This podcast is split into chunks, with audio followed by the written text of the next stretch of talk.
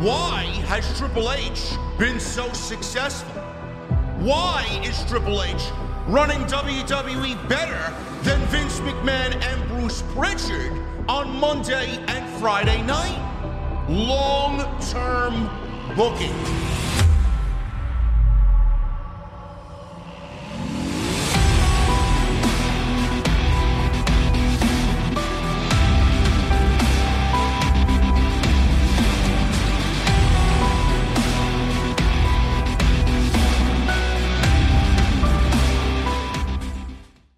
What is going on, guys? Thank you so very much for joining me right here on Off the Script. This is episode 471 for your March 26th, 2023. I'm your host, JD from New York. As always, coming to you live from the OTS venue. Thank you guys so very much for joining me on your Sunday evenings, wherever you may be. Man, we got a lot to get into tonight. I'm not even going to waste any of your time. Quickly, you guys know the deal. Follow me on social media at JD from NY206. That's Twitter, Instagram, TikTok, and Cameo. You guys know the links are down in the description below. So go check that out and follow me on socials, which is going to be a big, big, big deal this week, man. Very important because it's WrestleMania week and we have a lot going on. And I'll be posting this on uh, on social media, but this is the schedule coming up, guys. If you guys uh, are, are going to want to be in the know on what we're doing for WrestleMania week. Monday Night Raw on Monday, that's tomorrow.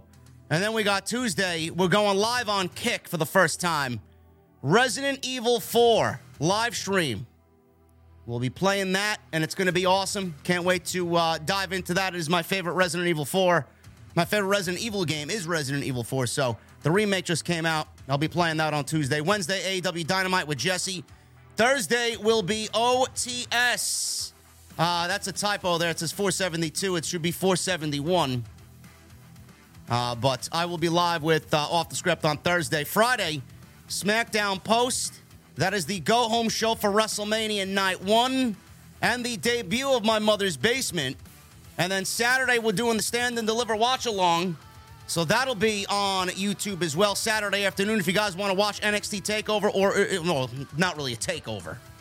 It's definitely looking more like a takeover than previous NXT pay per views. But uh, if you guys want want to watch the NXT Premium Live event with me on Saturday, if you guys plan on watching the Premium Live event, Stand and Deliver, I will be watching it live with you guys on YouTube. First time I'm doing anything like that since the early, early Twitch days, where we used to do that with the uh, Black and Gold TV show on Wednesday on the WWE Network. So that is going to be going on there. Saturday, WrestleMania Night One post. You guys know the deal there. Sunday, WrestleMania Night 2. And then Monday, the Raw After Mania. So we have legitimately shit seven days next week and then going into Monday. So it's going to be a busy week right here on the podcast, man. So if you guys want to hang out with me next week, you know where to find me. And I'll be posting that on my socials. So make sure you guys uh, take a peek at that. Make sure you also go check out all the other videos that you might have missed on the channel. Plenty of it YouTube shorts, live streams OTS Extra, I believe I did this week as well. So go check that out on Thursday. Everything you need is on the homepage. Hit that thumbs up. Let's try for a thousand likes tonight. Big show. A thousand likes tonight on the podcast. Super chats are open. Get them on in. We'll hang out at the end of the show. As always, never an obligation, but always appreciated. Memberships are open as well. If you guys want to get in on the live stream chat tonight, it's members only. As you guys know, Sundays are members only. Friday on SmackDown will also be members only because it's the grand opening of my mother's basement, which you guys will see for the first time. New extension to the OTS venue. So make sure you guys go and hit that join button if you want to be a part of the festivities on Friday night. And tonight's show sponsored by The Ridge. As always, we'll talk about my friends over at The Ridge a little bit later, but today's the last day you guys can get 40% off so act fast. You got a couple of hours left. 40% off anything on their website, ridge.com slash scripts. Go and get yourself a new wallet, it's a brand new wallet today, courtesy of the podcast. And I want to thank the Ridge for sponsoring the show right here on Off the Script.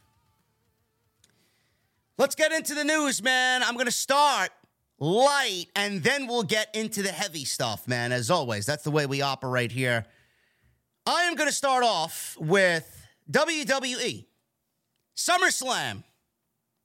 I've talked about SummerSlam a lot in the last couple of weeks. I think SummerSlam should be the the home base, the grounds for Cody Rhodes to win the WWE Championship from Roman Reigns. Not at WrestleMania, but at SummerSlam. Now, SummerSlam was announced in Detroit. First time that WWE is going to Detroit for SummerSlam since the 1993 version of SummerSlam, the Lex Express, which celebrated a win over Yokozuna but failed to capture the WWF Championship then. And WWE this week, they unveiled a brand new logo, which you see there, man. The SummerSlam logo is right there. I love it. SummerSlam, Detroit. Got a little bit of a Detroit feel for sure. It's got a little bit of a Ford Mustang type feel there. It's got a little bit of a Detroit Pistons type vibe there. But that is the new logo for SummerSlam this year, the 2023 version. I think it's sweet. I think it's very, very uh, beautiful, in fact.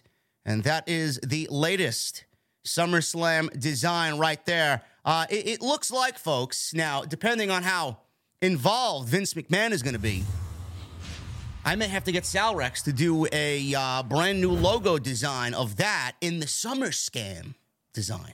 I think that would be great. Maybe we should get to work on that. I think maybe we should get to work on that before the summer, man. So that's the new SummerSlam logo. WWE unveiled that this week as well. So let me know what you guys think about that one down below. And SummerSlam, going to be a major party this summer, man. WWE holding that show for the first time in Detroit since 1993. Cinnamon Toast Crunch. I don't eat it. It's shit. I haven't eaten Cinnamon Toast Crunch since uh, maybe I was in grade school. I don't know why anybody would feed their children such garbage when you have Magic Spoon. You guys can go get Magic Spoon, at Cheap plug. MagicSpoon.com slash script for $5 off. It tastes exactly the same as Cinnamon Toast Crunch, but a lot healthier for you. But Cinnamon Toast Crunch is sponsoring WrestleMania and not Magic Spoon. Cinnamon Toast Crunch is going to have a live musical performance at WrestleMania. Now, I don't know what this means. Maybe we get The Miz involved because he's the host of WrestleMania. But a WrestleMania partner is Cinnamon Toast Crunch. And they have promised that there will be a live takeover, not an NXT takeover. This is a serial takeover. Maybe we'll get Captain Crunch involved. Maybe we'll maybe we'll get uh, Count Chocula involved. Maybe we'll get Toucan Sam involved, man. I don't know. Why are we to have the, the, Cinnamon Toast Crunch brand represented and not all the other cooler cereal mat? What about Tony the Tiger? What about what about Tony the Tiger, man? What about Keith Lee? Maybe they'll bring Keith Lee back. They're great, right? Maybe they'll bring his bear cat gimmick back. Rawr! You break. In a press release, it was revealed that the General Mills brand would see the return of the Cinemojis with their bizarre antics. I don't believe this is fucking news. Along with the, I just want to make sure you guys are aware of what's coming this weekend for WrestleMania. The Cinemojis with their bizarre antics, along with limited edition Cinemoji Toast Crunch in a Rey Mysterio WrestleMania 39 cereal box that will be available through Walmart. This is the press release for the Cinemojis to celebrate the Cinemoji Toast Crunch cereal. Cinnamon Toast Crunch and WWE are teaming up to bring Cinemojis to fans live during WrestleMania 39, hosted at SoFi Stadium in Los Angeles, April 1 and April 2. Now, WWE fans who can't be at SoFi Stadium to witness this magical live performance, man. I mean, you don't want to miss this one. We're also encouraged to tune into Peacock to catch the spirited Cinemojis perform live at WrestleMania 39 alongside some WWE superstars. I don't even want to know who the fuck is going to be on stage. And, and, believe me, folks, if you need, there's, you know, the, the sad thing is there's a there's a couple of bathroom breaks on this show. This segment being maybe the biggest bathroom break of all. I don't know how they could get away with such cringe, but here we are, man. Cinnamon Toast Crunch and WWE teaming up. That must be a lot of money, man. You could probably buy a lot of cereal with the money that they're fucking paying WWE. Give me a break. That's what the new day is going to be. That's what Big E's going to be doing. Big E's going to come back to the WWE to represent the E at WrestleMania. He's going to be dancing alongside fucking Cinnamon Toast Crunch. CM Punk. Let's get into it. CM Punk blasts AEW creative Tony Khan, Jon Moxley, and Chris Jericho in a now deleted Instagram story. The good old tweet and delete by CM Punk, man. Everybody was wondering, man, I wonder what Phil Brooks is up to, man. I wonder what Phil Brooks is up to. Little did we know, he escaped his wife somewhere, went into uh, the bathroom at their favorite coffee shop, and, and tweeted such displeasure that it legitimately broke the fucking internet this week. And now I'm wondering if Mr. Phil Brooks is even going to be able to come back to the sport we all love, known as professional wrestling. In a now Instagram deleted story, CM Punk responded to what appears to be a claim by Dave Meltzer on his message board about Punk initially refusing to lose to Jon Moxley on the August 24th, 2022 episode uh, of AEW Dynamite. That was Punk's match for the world title before the pay per view. First match back in AEW after he broke his foot in June, which should have never happened. I, I, I mean, you know, a lot of this nonsense probably could have been avoided if he didn't jump into the fucking crowd like an idiot. But I'm not CM Punk. He was he was overly excited. And it ended up being a title unification squash victory for Jon Moxley over CM Punk, then beat Moxley in a rematch at All Out at 2022's version of All Out before a backstage fight, obviously, which you guys know as Brawl Out, after the media scrum that went wild after the pay per view. First, here is Meltzer responding to a question about why the build to Punk vs. Moxley at All Out was so short and not advertised well in advance. He says, and I quote Dave Meltzer, Do you know why they didn't advertise Punk vs. Moxley longer and why it had a short build? Because Punk agreed to it. Then AEW got a legal letter they got a legal letter because Punk agreed to it, and then he didn't want to put the match layout the way that it was. He wasn't down with it, so he agreed to it. Then they got a legal letter, and then the legal letter said that he wasn't agreeing to it. And it wasn't a situation that he wanted to put himself in, and they didn't know if he'd come out until Tony put his foot down. I don't really believe Tony put any fucking foot down because he he just let CM Punk run over everybody like a goddamn fucking freight train at, at the all out media scrum. Then there are a lot of nice things I could say about him, says Meltzer, and you can absolutely argue his position on Moxley was correct, but you can't argue he willingly did what he was asked to do in that scenario. Punk then told his side of the story on Instagram, and in doing so, uh, he made some pretty big accusations here against Moxley and President Tony Khan while also shitting on Chris Jericho. He says, and I quote, Sigh, I wasn't cleared to come back to wrestle yet. That one threw me off. The plan was to wrestle at the pay per view. I sat and listened to Moxley's Rocky 3 idea. I explained how I'd never seen a Rocky movie and I thought the idea sucked. But if the boss wanted to do it, whatever. He said he wouldn't lose to me. That also made me roll my eyes. I'd never experienced someone refusing to lose to me. I just laughed. I asked Tony if this is what he wanted. He said yes. He's the boss, so I said okay, but I'd need to be cleared first. They kept saying it could just be a squash, so I didn't need to be cleared. I scoffed at that. My health is more important. Dave Meltzer is a liar. Jericho is also a liar and a stooge. There were plans, but plans always change. But I'll never put a company above my health ever again. End quote. Now, Jericho is widely believed to be the one feeding Meltzer all these stories and is rumored to be staunchly against the idea of CM Punk ever coming back to AEW, which I, I don't really, I don't really know if that's true because Chris Jericho was tweeting and, and he quote tweeted a fan saying that he'd love to work with CM Punk again. Now, he didn't say in AEW, but he said he'd love to work with CM Punk again after the reports of Chris Jericho claiming that he said CM Punk was a cancer.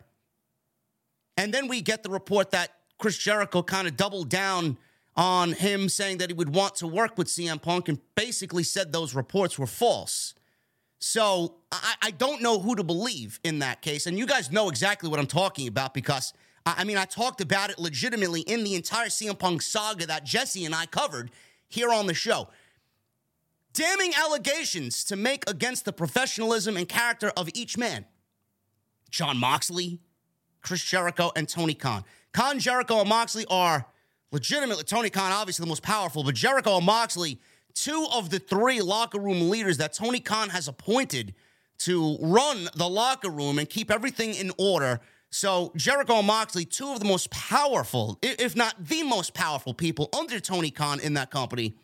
So the fact that Punk is criticizing them in this manner publicly on social media doesn't really lend to any positivity in him coming back to the company for a potential return.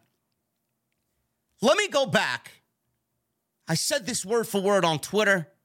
I got people arguing with me First of all, I don't believe what he wrote here.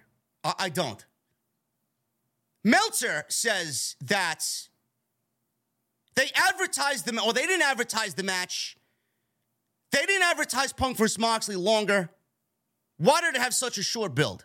Because Punk agreed to it. Then he got a legal letter to AEW saying that he wasn't going to do it, and they didn't know if he would come out. So Tony put his foot down and Punk did it. He didn't want to lose to Jon Moxley. Or, or, or, rather, Moxley didn't want to lose to CM Punk. He's claiming that Moxley, Moxley did not want to lose to CM Punk, but Moxley, but Moxley lost to CM Punk at the pay per view in a 30 minute match where he then tore his tricep. I, I don't really understand why are we going after Jon Moxley here? That's the part I don't understand. Does Moxley and Punk have heat? Sure. Of course they do. Just go back and listen to the promo that Jon Moxley cut the day after All Out. He rallied the troops, he gave a heartfelt promo, and he was fucking pissed. Pissed. But I don't believe for a fucking second that Moxley ever gave anybody a problem in putting anybody over. He dropped the title to Punk at the pay per view. I don't really get that is so that part of the story just really, really, really made no sense to me. I don't get that. Then Punk goes on and says, This was a Rocky 3 idea. I explained how I never seen a Rocky movie. But that was the whole premise of the of the movie. Rocky gets his ass kicked, he goes to train, and then he comes back and wins the big boxing match at the end. That's exactly, exactly. Jon Moxley laid it out for him. But then he wants to cry and say Moxley wouldn't, wouldn't do the job. But Moxley's idea was Rocky 3, which you played out on Dynamite, which led into the pay per view. So why are you claiming Moxley's not putting you over? Because he did. He beat Punk on Dynamite, and then Punk beat Moxley at the pay per view. And nobody, nobody has beaten Moxley. Moxley is one of the guys that has one of those records that nobody's really beaten him. Nobody. So the fact that Moxley laid down, he was going on vacation at that point. He was ready to go on vacation with Renee. Moxley laid down for you to do the job, to get you the title, and then you want to tell everybody that he wouldn't put you over, but he did. Didn't make sense to me. The idea sucked, but if the boss wanted to do it, I'd do it. He says he wouldn't lose to me. I'd never experienced someone refusing to losing to me, but he did lose to you. He did lose. I just laughed. I asked Tony if this is what he wanted. He said yes. He's the boss. So I said, okay, but I need to be cleared first. Then he says they kept saying it could just be a squash, so I didn't need to be cleared. Now, we haven't heard from AEW. We haven't heard from Doc Sampson. We haven't heard from Jon Moxley. We haven't heard from Chris Jericho. We haven't heard from anybody in this. We haven't heard from AEW hasn't released a statement. We haven't heard from Tony Khan. I mean, these are pretty fucking damning accusations. For Punk to go out on social media and claim that they wanted him to work injured without proper medical clearance from their doctor, I don't believe that for a fucking second. Tony Khan has done some stupid fucking shit. I don't believe for a fucking second that Tony Khan sent a $5 million investment in CM Punk to go out and wrestle without proper medical clearance. I don't believe that for a fucking second. There's no I in team, but there is one in Indeed, and that's the hiring platform that you need to build yours. When you're hiring, you need Indeed. Instead of spending hours on multiple job sites searching for candidates with the right skills, Indeed's a powerful hiring platform that can help you do it all. One of the things I love about Indeed is that it makes hiring all in one place so easy because Indeed does the hard work for you. They show you the candidates whose resumes on Indeed fit your description immediately after you post so you can hire faster. Join more than 3 million businesses worldwide that use Indeed to hire great talent fast. Start hiring now with a $75 sponsored job credit to upgrade your job post at Indeed.com slash BlueWire Sports. Offer good for a limited time. Claim your $75 credit now at Indeed.com slash BlueWire Sports. That's Indeed.com slash Blue Wire Sports and support the show by saying that you heard it on this podcast. Indeed.com slash Blue Wire Sports. Terms and conditions apply. Need to hire? You need Indeed. I don't believe that for a fucking second. Just like how I didn't believe that fucking Larry, the dog, got a tooth knocked out at the scrum. I love punk. Don't get me wrong. I'm a fucking punk. Mark. But this is bullshit. Just like the fucking side that Punk was on, the story that came out there was bullshit. This is bull. There is no fucking way Tony Khan allowed him to work without proper medical clearance. No fucking way. He would have, there would be legal issues out the ass if he got re injured. If they sent him out there and he got re injured again, give me a break. Give me a fucking break. No way. No way. Then he talks about Dave Meltzer being a liar. Dave Meltzer supposedly, supposedly, Dave Meltzer was being fed information from the Young Bucks. That's what the whole scrum was about.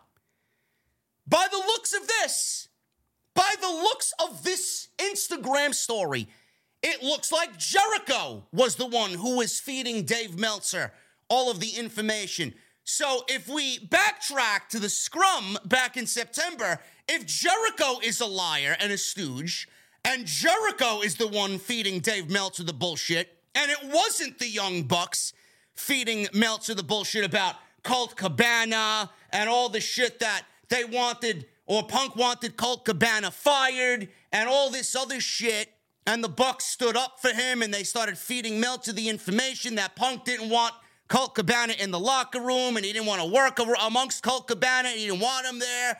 They were about to fire him. Looks like Chris Jericho was the one who was feeding Dave Meltzer everything that you heard. And then the Bucks and Omega and everybody else, they were basically thrown under the bus at the scrum for no fucking reason. It's the way I see it. All of this is so confusing. But Dave Meltzer, Bryan Alvarez had to legitimately come out this week and say that the Young Bucks did not have anything to do with feeding us information. He then went on to say that Jericho may have talked to Dave Meltzer. Jericho may not have talked to Dave Meltzer. I don't know. That's something that Dave Meltzer is going to have to answer. But here we are making accusations left and right on everything, and we don't have any solid fucking information on anything. And then the fans on social media, you know how the fucking geeks online, they take everything and they run with it. You don't know what to believe anymore. Everybody's got a fucking blue check mark everywhere. You know, and you don't know who's legit and who's not. People run with these stories. You got people who are on the inside that aren't really journalists and people who are mingling with the fucking talent that don't have a platform. I don't know where they come from or how they get where they go, but they hear something, it gets passed around, it gets shared on social media, it blows up into something because then it just snowballs after that into more bullshit, more bullshit, and more bullshit. And then you don't know what to believe. You don't. Nobody on the internet outside of who was there at the all out media scrum knows exactly what happened at the media scrum. My opinion stands on everything I said about the media scrum. All of this, all of this could have been avoided. Going back to the CM Punk and Adam Page head to head on Dynamite before their match, and then Punk gets injured. He stews it home because Adam Page cut a promo. He gets back the first fucking day and he gives Page a receipt. But all of this could have been avoided. That's where it just started to slow ball, slow and slow, and it became bigger and bigger and bigger. Tony Khan didn't put his foot down. Tony Khan let it sit, let it fester, and let it get infected. And then it was a full blown disease by the time Punk got back. And then we get the all out situation, and then goodbye. Everybody suspended. Punk is injured. Nobody knows what's going on. And Tony Khan did nothing about it. Tony Khan didn't talk to Page. Tony Khan didn't talk to Punk. Tony Khan didn't do anything for Punk to stop at the media scrum. He didn't get his microphone cut off. He just sat there like a fucking mark, looking at this guy bury basically the three most important people in his entire company. I don't really understand why he allowed him to do what he did. None of it should have been said. If Tony Khan was a real boss, then that microphone would have been cut off stat. I don't understand why it did or it went where it went as long as it did while he was sitting there eating Mindy's Bakery. Then we get the report from Fightful about the follow up and everything that has happened with CM Punk. So, Moxley Punk, they detail this in chronological order here. Moxley Punk, in the post, CM Punk confirmed a Fightful report from last fall that Jon Moxley pitched the idea of CM Punk losing in a quick match before their all out match. Punk claimed that Moxley wouldn't put him over, but Moxley did put him over at the pay per view, and I guess he didn't watch Rocky 3 or any Rocky movies, and it must have went completely over his head because Moxley did put him over at the pay per view and dropped the world championship to CM Punk at the pay per view. Those familiar with the situation say that Punk had communicated that he wasn't comfortable competing in any capacity without being cleared first for the August 24th match. Uh, again, I, I, call bullshit. I, I, don't think Tony Khan is going to send CM Punk out there without being medically cleared. I, I don't. I don't believe that. I don't. There have been issues regarding the creative throughout the build to the match, and Fightful had reported that there were concerns that Punk wouldn't be at the August 17th Dynamite as well. However, we are told that special travel arrangements were made to accommodate Punk the day of the match, and Punk had at least floated the idea of additional reimbursement for the match as he was working without being cleared per his claims. I don't I don't believe a fucking word he said. I don't. I, I don't think he was working without being cleared. I don't think Tony Khan would take that type of that that type of liability with that type of talent. I don't think Tony Khan is taking that type of risk. Jon Moxley and Punk have appeared to have heat based on those that Moxley has spoken to after Brawl Out. Moxley helped lead a locker room meeting in the days after the Chris, after with Chris Jericho, who was also called a liar and a stooge in the Punk IG post. Bryan Danielson also led this meeting, but was not mentioned in the Scorch Earth post by CM Punk. And Fightful haven't heard any heat between uh, any heat between Punk and Danielson. Jericho and Punk shouted at each other after the brawl out fight fight took place, while Jericho was calling Punk a cancer on social media, and Punk shouted back at Jericho. Those in AEW believe that if things came down to a Moxley or Punk situation, that AEW would pick Jon Moxley in that decision. Punk is very aware of the heat on him and the possibility of talent walking out should he return but Fightful have not heard his feelings on it. Some of the heat has certainly died down since All Out, but plenty of that now remains and has now been reopened due to his post on Instagram. I don't know why you have. I know why Moxley has heat with Punk, but I don't know why. I don't know why Punk is throwing shade at Jon Moxley when him and Renee, Punk and Renee, are, are such good fucking friends. Like, why would he go out there and just blatantly blast one of his best friend's husband? I, I don't really understand the mindset of this guy. You know, a normal human being would be like, shit. You know, and he's made posts about it, forgiveness. You know, I can forgive, but I can't forget type of deal. You know, we could stay at arm's length. I'll, walk in the room and I'll say hello at a distance, but, you know, we don't have to be friends. We can be friendly and we can work together. He's made posts about this type of thing and this type of mentality throughout all of this time off of television recuperating, rehabilitating. Kenny Omega. Kenny Omega has talked about, you know, this very thing on the Renee Paquette podcast as well. And, you know, he just wants to get on and move on. The vibe that he gave was that he just wants to move on from everything. I, I believe that everybody could work together in a harmonious way. And if Punk just stayed the course, and if Punk did what he had to do, if he does what he has to do, and he gets back into the company, he needs a public apology to everybody for the way that he acted. Because he came in as the star that he is, and they gave him a lot of responsibility, responsibility that everybody kind of took and they ran with it. Oh my God, AEW is going to be taken to the next level. We got CM Punk back after eight years. His star power is going to take the company to bigger levels. His star power is going to get more money via the TV rights deals from Warner Media and everything else that comes along with it. With Punk there, more money to be made. Do not believe Alvarez. Dude, I love Bryan Alvarez. I think his opinion is fucking great. I love the way he views the current products when he talks about wrestling on the Observer.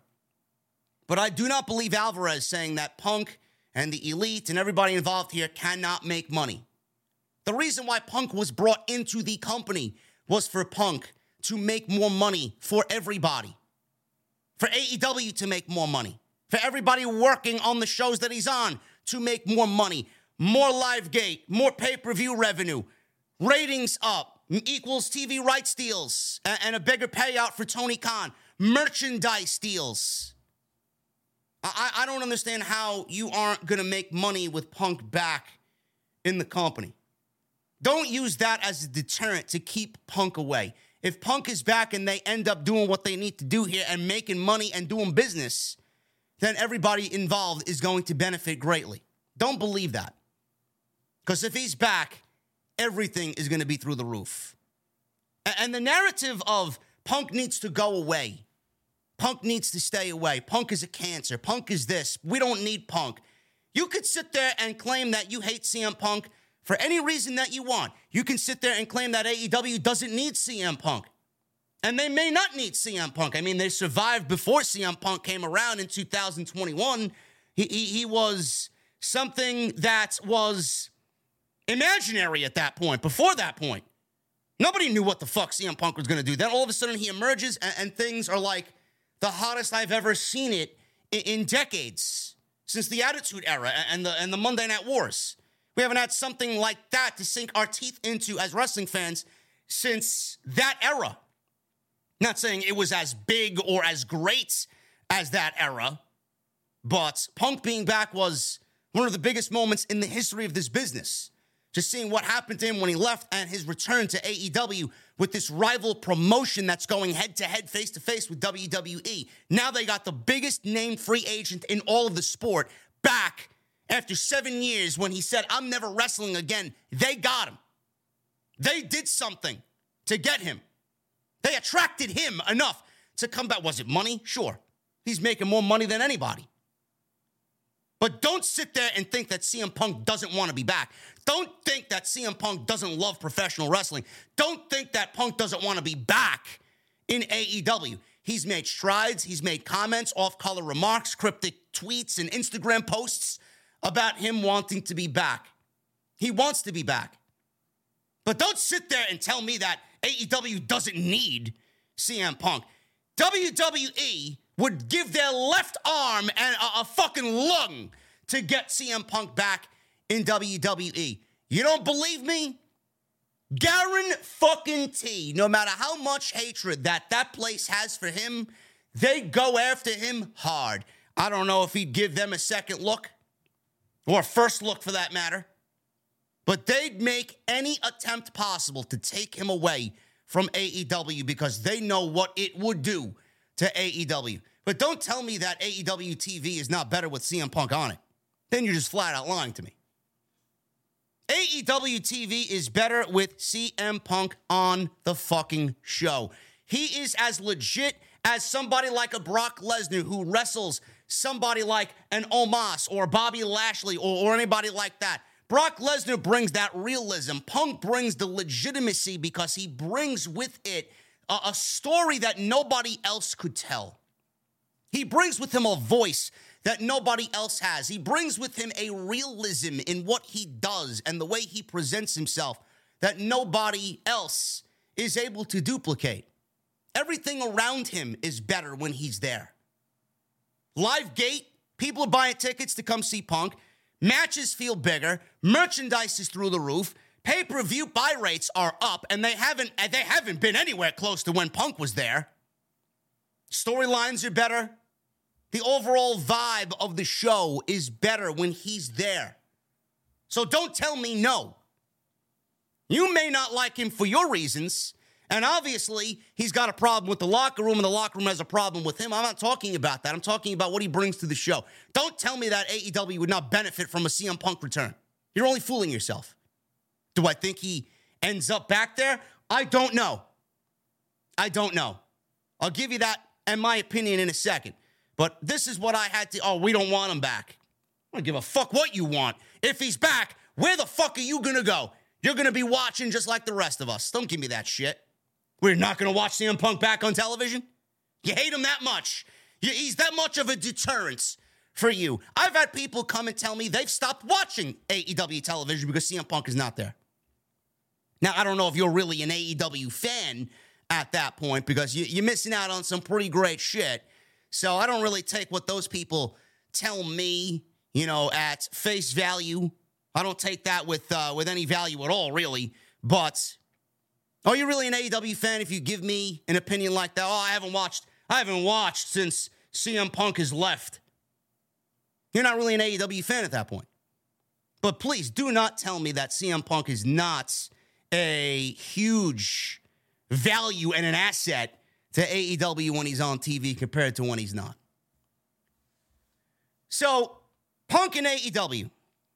AEW and CM Punk have had some contact, obviously. I'm assuming Tony Khan has had some contact with CM Punk. In fact, some close to Punk claim that he and Tony Khan have spoken or had a couple of meetings, though Fightful isn't sure uh, if anything came of them. Now, Fightful said that they were planning a meeting for February but that was delayed because of Jerry Jarrett's funeral. At one point, those close to Punk believed that he wanted out of his contract without a non compete attached. However, in recent weeks, they believe that Punk was open to returning to AEW and even wanted to. This was an important note. At least one person claimed that Punk was willing to apologize for the portion of the all out media scrum. There was a lot of context absent from that claim specifically to whom or whether it be publicly or privately. At this point, it doesn't fucking matter. Several people said that Punk has expressed some form of regret for that aspect of that night in general. So if Punk is guilty of doing what he did, knows that he fucked up, and is willing to apologize, whether it's publicly or privately, more so privately, why would he go on social media and blast Jon Moxley and, and Tony Khan and Chris Jericho, of all people. I mean, you could go out there and target anybody you want, but you targeted the three fucking guys that basically are going to be judge, jury, and executioner in you returning? I don't really. I, mean, I don't know what he's got. I mean, is, he? Is, he says he's straight edge. He says he's straight. Is he? Is he dropping a couple of drinks in, in, the evening with April? I, I don't. I don't know. I don't know what possessed him to go after these three guys now. I don't get it. It is so bizarre that he targeted these three guys weeks. He's probably cleared by now to come back weeks before he's set to return to TV potentially. He could be back on TV by the time Double or Nothing rolls through. And he basically targeted the three headed fucking beast in AEW, and there's no way they're going to allow him to even approach the gate. It's unreal to me. He would have apologized from one source, from one anonymous source, that he was contemplating, that he was willing to apologize for the post all out media scrum. I mean, he's human. Punk is like a lot of people, man. He wears his heart on his sleeve. I, I, I do the same thing. I know a lot of people that do the same thing. We say something, we sit around with it, we regret it, we're angry, we're sad, we go through a whole fucking slew of emotions. I'm an, I'm an Aquarius. I, I go through all this shit. My anger jumps out at you. Then I sit with it and I'm angry. I need to sit by myself. Then I get a little bit more stable. Then we go from angry to sad to then we're thinking about it and then we apologize when we're ready, but we always apologize you know that man had to sit home and, and realize what he did was fucked up. Tony Khan gave him the world and he fucked up. How he treated Tony Khan, how he treated everybody that night. Like I get it. I listen, there's no there's nobody here saying you can't defend yourself.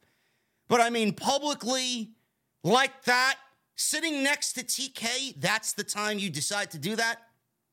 Couldn't do that away from closed. You couldn't do that away from the cameras and behind closed doors. Of course, he regretted it. He's a fucking human being. If he didn't, then we'd have a fucking problem. Sources said that Punk was originally considering the potential of legal action, but Fightful didn't hear anything about that. In fact, those that we spoke to, they say, felt like there had been a productive progression in the opposite direction. However, sources within AEW that we spoke to, they say, lost confidence that Punk would be returning after the March 23rd post. Punk does remain under AEW contract, and they've inquired as to whether or not there was ever a suspension or paid docking involved, but traditionally, AEW's paid out wrestlers while they're injured regardless. Tony Khan's not the type of guy that's going to release people or, or do anything. He'll, he'll keep you around, he'll sit you on the bench, and he'll pay you up until your contract expires, and then he'll let you go. I don't think he's really fired anybody outside of uh, maybe a handful of people. Then they go on to talk about the Hangman and CM Punk situation. The issues with Hangman and CM Punk dated back to before their AEW Double or Nothing main event match, to the point where Fightful was told that Punk ended up having a meeting with AEW officials. I hope so. I hope so. Because when he came back, he went absolutely berserk on Adam Page, and nothing was done to stop it. I don't understand it. Fightful was told that Punk had expressed his frustrations regarding Hangman's, Hangman's comments during a promo that Punk believed referenced Colt Cabana and wasn't satisfied with the resolution or lack thereof. This led to him calling out Hangman months later upon his return. Then the injury. As far as CM Punk's injury status, his, tor- his torn tricep that all out before the media scrum obviously was a big deal. Those with knowledge of the situation said that he was hopeful he could be fully healthy by late January, but believed that now he'd be able to be cleared. And if not now, very soon. I mean, we're going into WrestleMania, we're going into April. Punk is already rehabilitated. Punk is ready to come back to television when they need him, when they want him. He did everything to fucking basically stop that and, and, and potentially never happen, period. The true accounts of Brawl Out will likely never be known. Nobody will know unless Punk and the Elite get together and explain in detail, which is very unlikely. However, Fightful learned a little bit more about the situation. There were other talent who were present at the time of the brawl, but did not get physically involved and therefore were not suspended. However, there was another production employee who ended up getting struck with a chair that hadn't been previously revealed. Now, there were some rumors recently that Punk and Kenny Omega had a conversation a few days after, which isn't true. By then, Punk was set for surgery, and Kenny Omega already had other plans. However, Punk and Kenny Omega did have a brief conversation after the brawl out fight. In the immediate moments following, Punk was said to have told Omega the issue wasn't with him. Those that were nearby said the two were going to continue talking, but Ace Steel was still being dealt with at that point. Even those close with Punk claimed that Omega was surprisingly composed during the aftermath. Omega, and that I believe that because Kenny Omega does not look like a confrontational type of guy, and, and he wants to steer clear of that. Omega had been scheduled to go to Japan to do the Tokyo Game Show work with AEW, but due to the suspension, ended up taking a personal trip over there. So they didn't allow him to do any company work, and he just took himself over there to do what he needed to do. Obviously suspended, and the game is basically his baby, so he needed to be there. New Japan, CM Punk showed up at the Battle in the Valley in California. And Fightful reported that New Japan Pro Wrestling were not aware that CM Punk was going to attend their Battle in the Valley show, but said that they would have welcomed him regardless. That's a good, that's a good thing. That's good news. Sources in New Japan just didn't want AEW to think that they were conspiring against a partner, which was cleared up very quickly. And the only reason why Punk was there was because he wanted to support Mercedes Moné in her match against Kairi, which is perfectly okay because Punk has been very vocal about the way that WWE has treated her and has been very vocal about her and Trinity's walkout. And why would he not support something like that? Because he has been in her shoes before, and he's very proud of the way she operated and did what she needed to do. And if you're not, you can kindly fuck off because there's a lot of people in that company, especially with Vince McMahon in charge when he was in charge, that should have did exactly what Mercedes did, but didn't have the balls to do it, or say something to Vince, but didn't say shit to Vince or Bruce Pritchard. She took it upon herself to walk out. That's why he was there. Why wouldn't he want to support someone like that.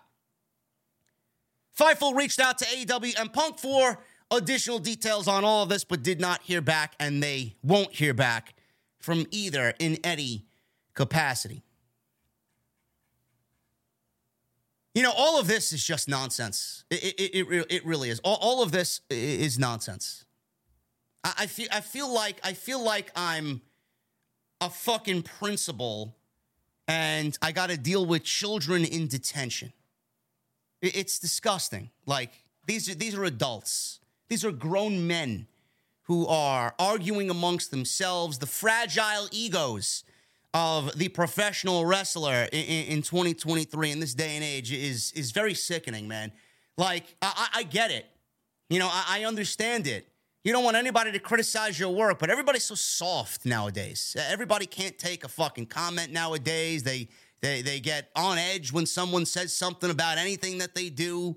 It, it, it's pathetic. It's pathetic.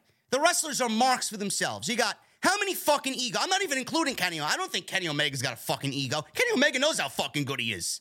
We don't need a, a Kenny Omega in this. The Young Bucks, I could see them having an ego. You got CM Punk who has an ego, Jericho who has an ego. My, everybody's got a fucking. Everybody has an. I got an ego. You got an ego. Everybody's got an ego. But these egos, you got to understand the wrestling. The wrestling industry houses a lot of fragile egos. You know, more times than not, the wrestlers, the wrestlers want to say shit on social media, and they want to. They want to put something out on social media where you got to use fucking.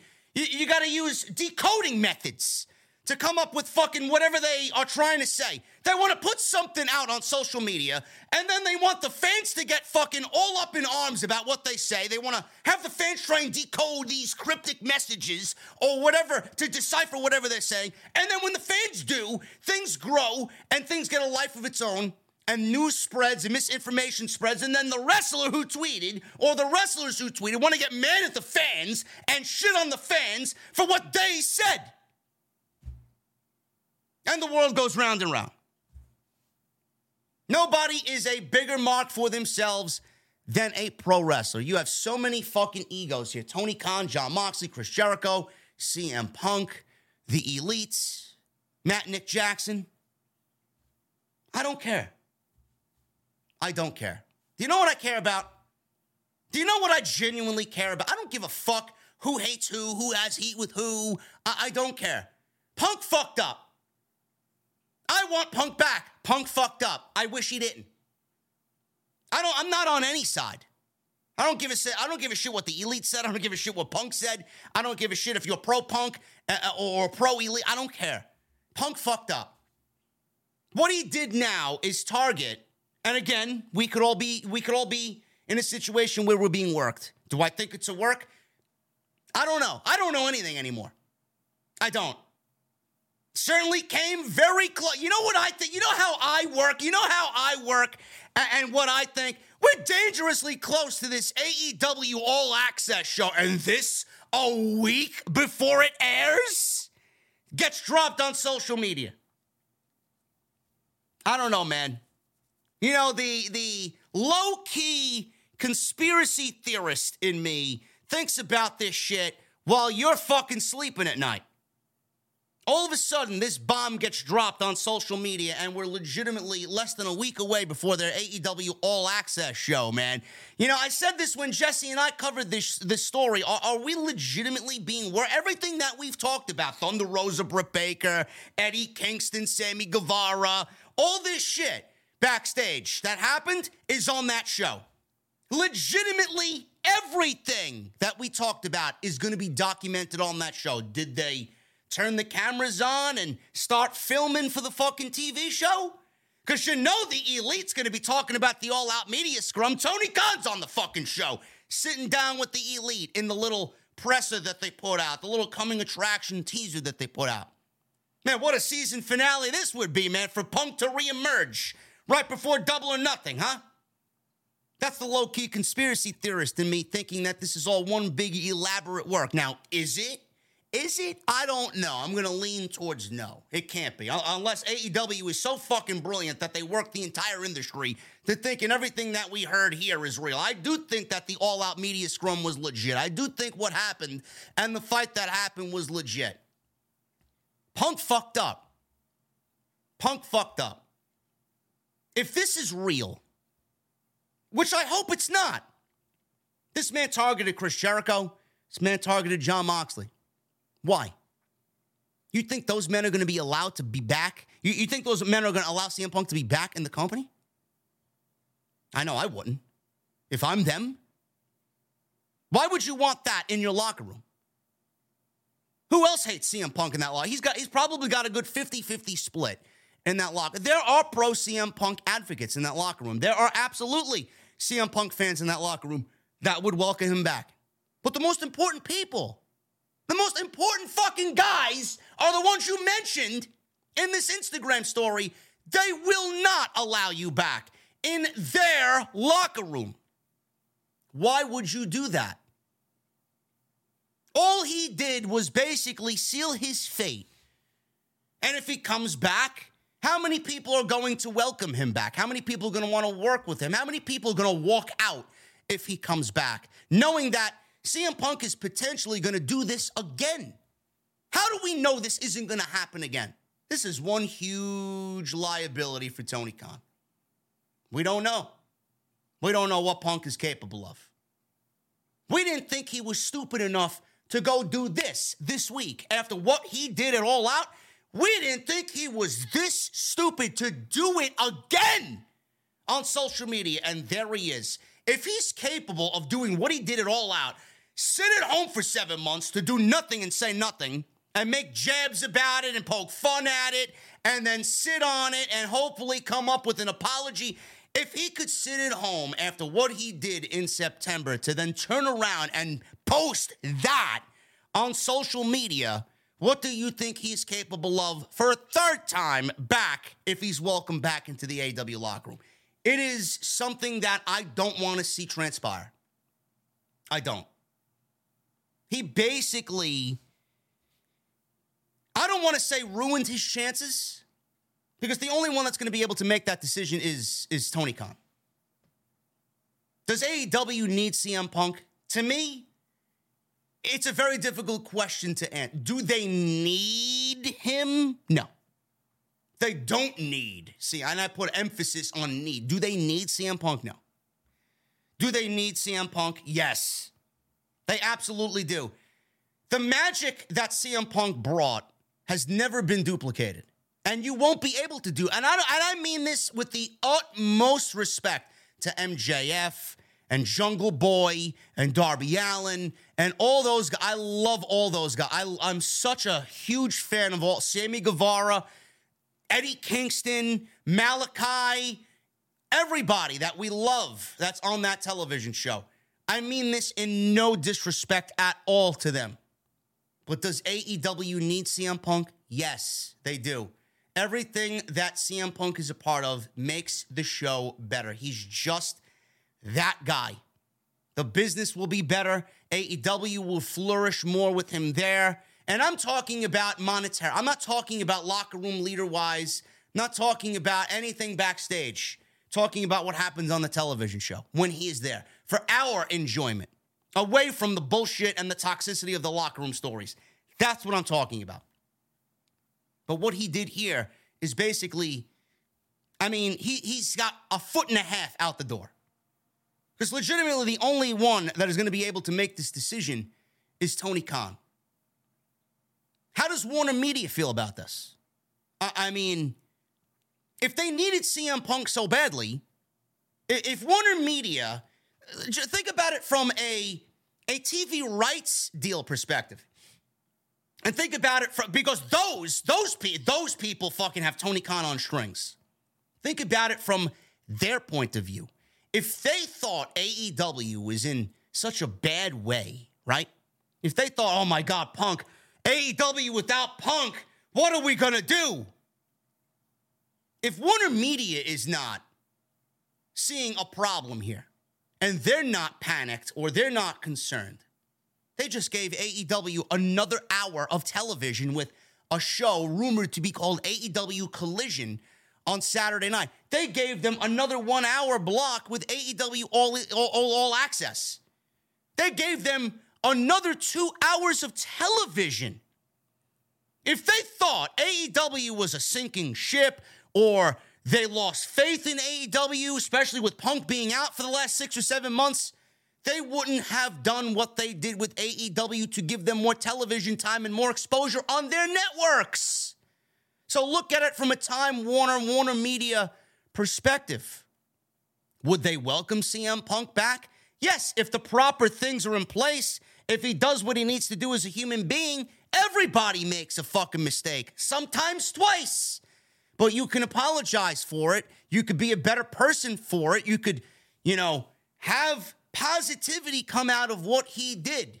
There is a whole slew of positivity that comes out uh, of what he did. If he apologizes and everybody fucking puts their egos aside and makes money from what he did, which is what we all hope for. But these fucking stories and this who said this and he said this and he's a liar and he's a stooge, everybody gets caught up on what Punk said or what Punk is saying about the locker room and how the locker room feels. I don't give a fuck. I don't. Do you know what I care about?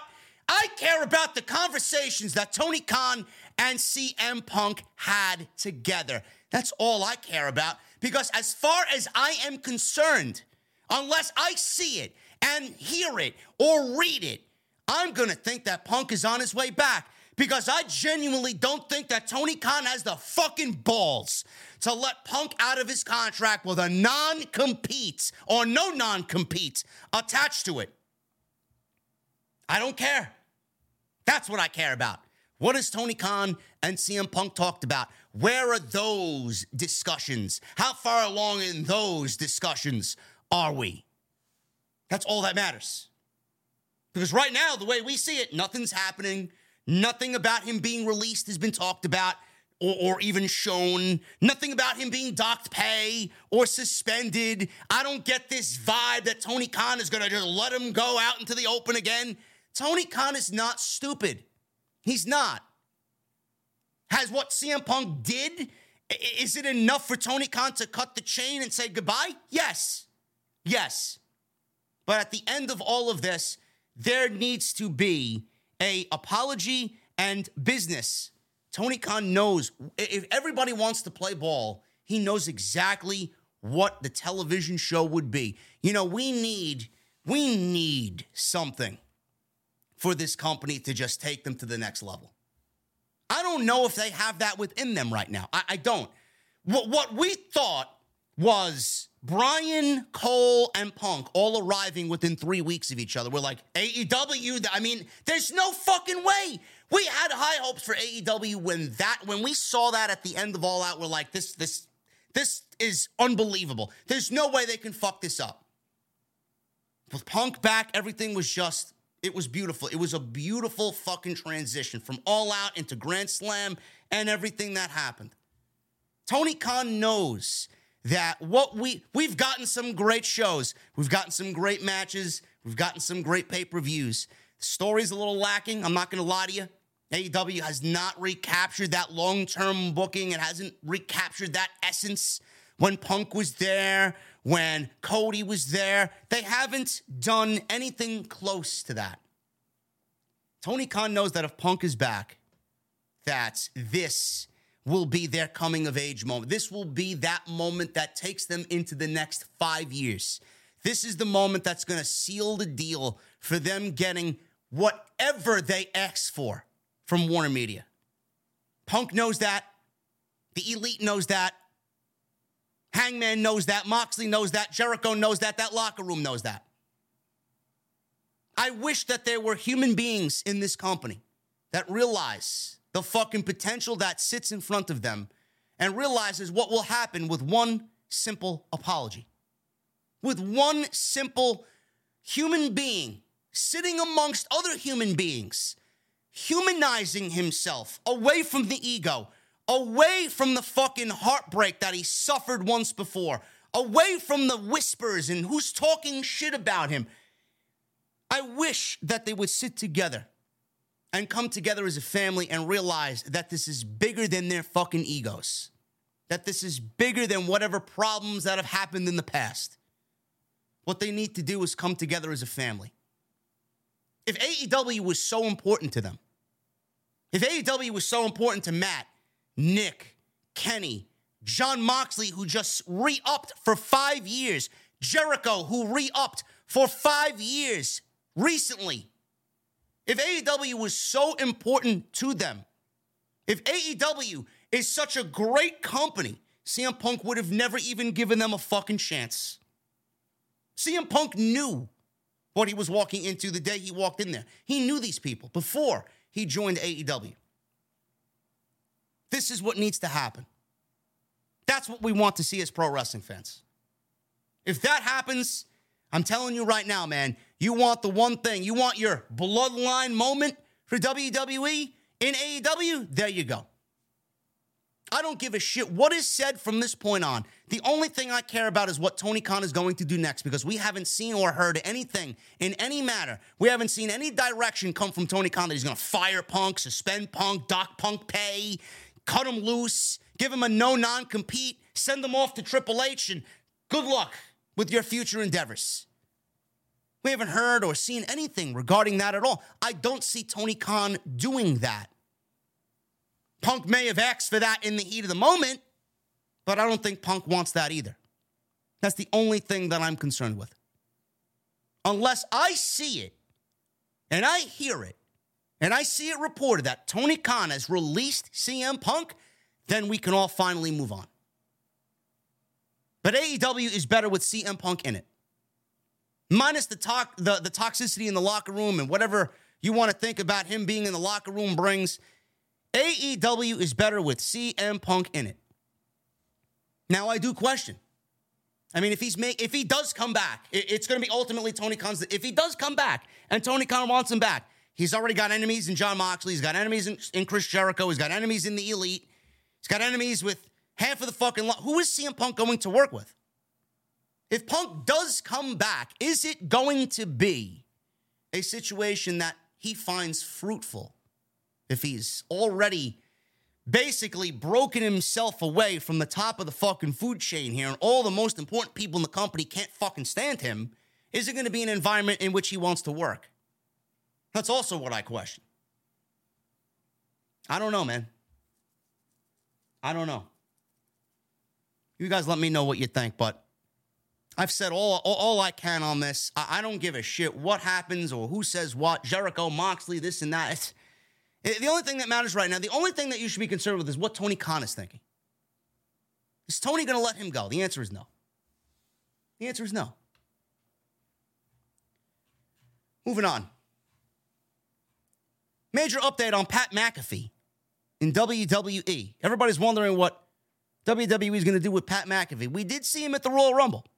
We did see him at the Royal Rumble. He did announcing at the Royal Rumble alongside Corey Graves and Michael Cole. And with Pat McAfee explaining that, you know, he's got a baby on the way and the success of his podcast and his business, he still plans to be in the WWE Hall of Fame one day.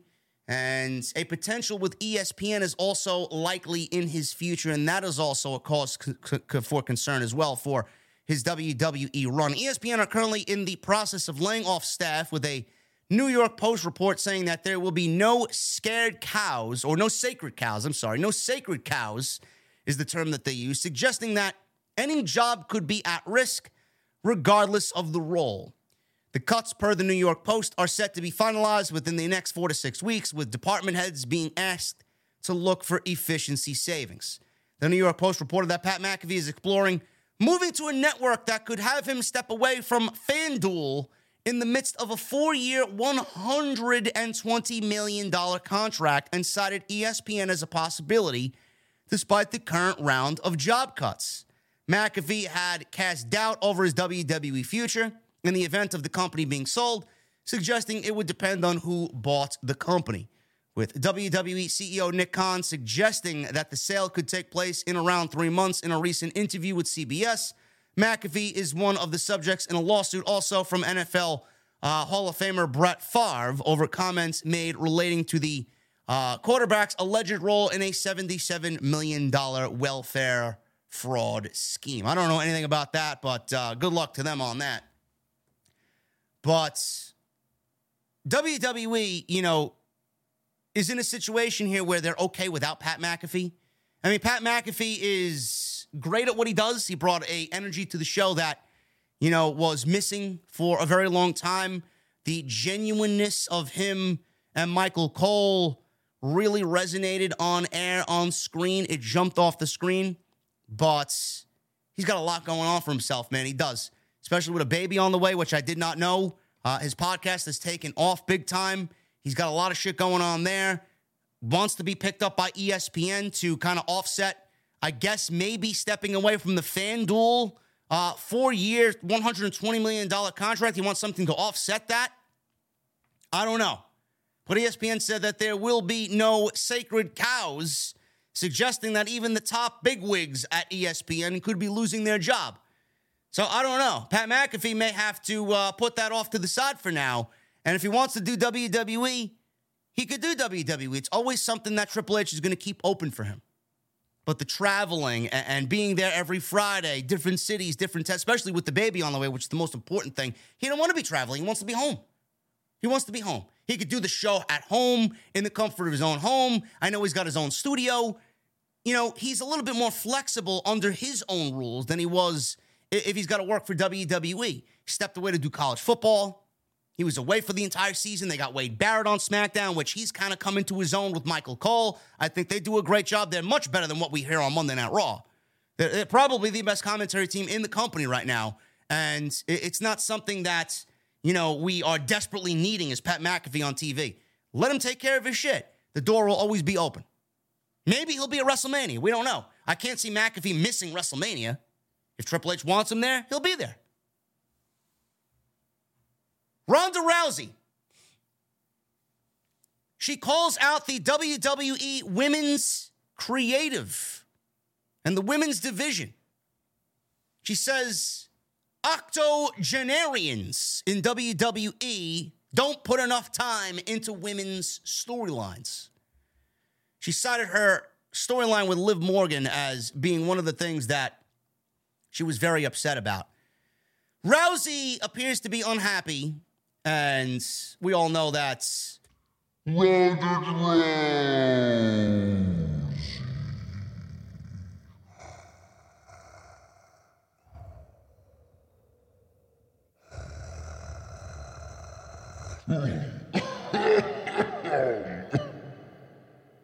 got something in my throat. Hold on.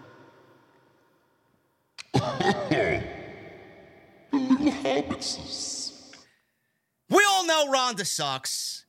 We all know Ronda is awful, but she was unhappy with her feud with Liv Morgan. So was I. It was terrible.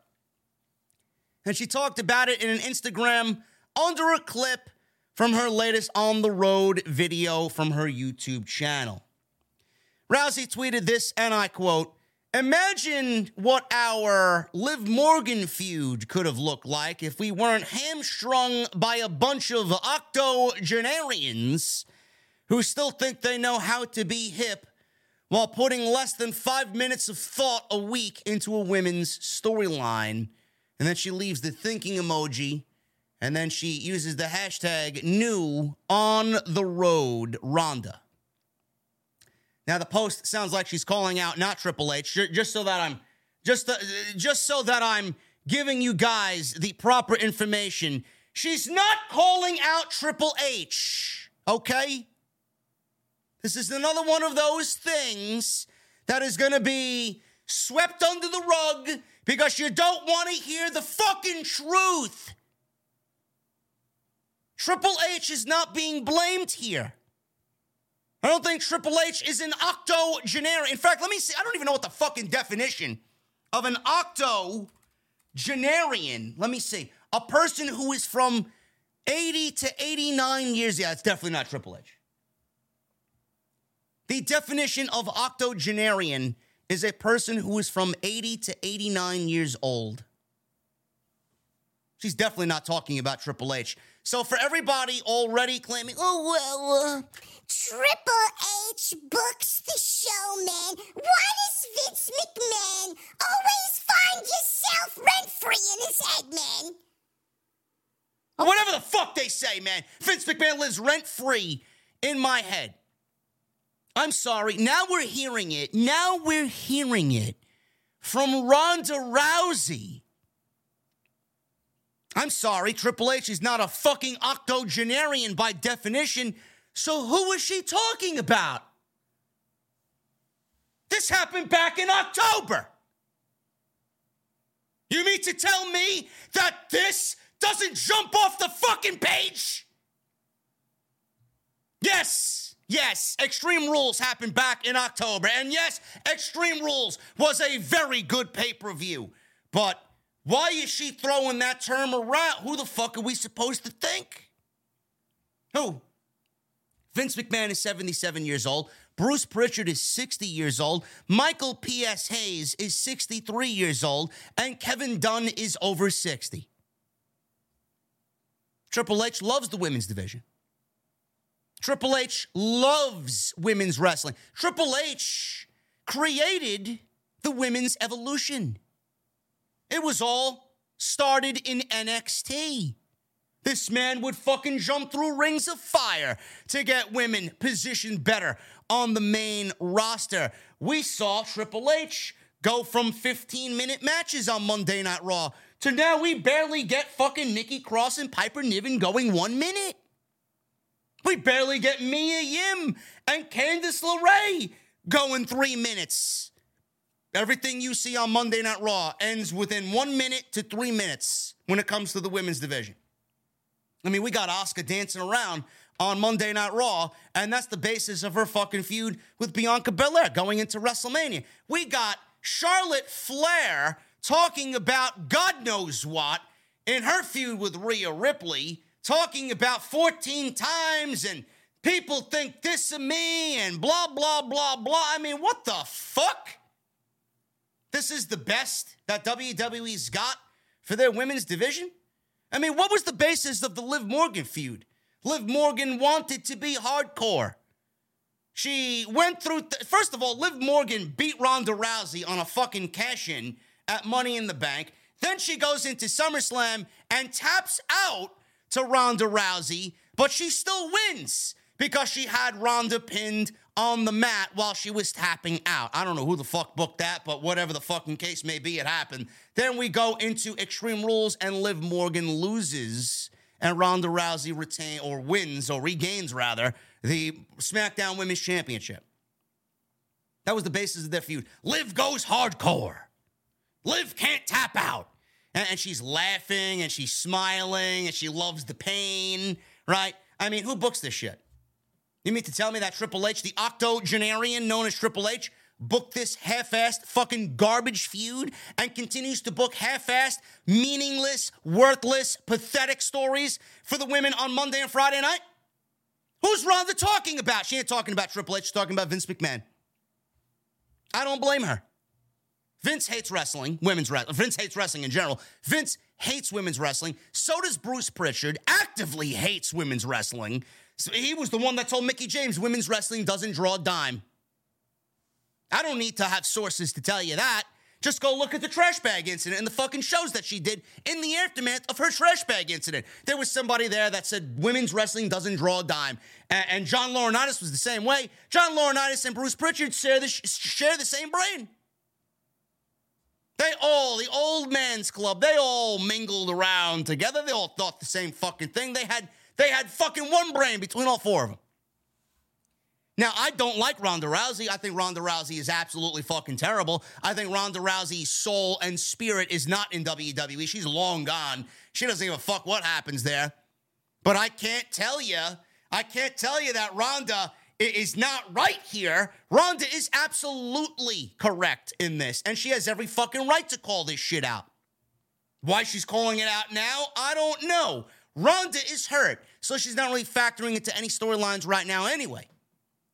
But Ronda wants better for the women's division, and that is always something that I will stand for and respect. It needs to be better. It needs to be better. Whatever the fuck they're doing now is awful. And, and something needs to change. Especially with what we got going into WrestleMania. I don't know who's excited for this shit, but my God, man, you guys deserve better. We all deserve better. And, and what we're getting at WrestleMania is not what I want to see out of stories in, in WWE.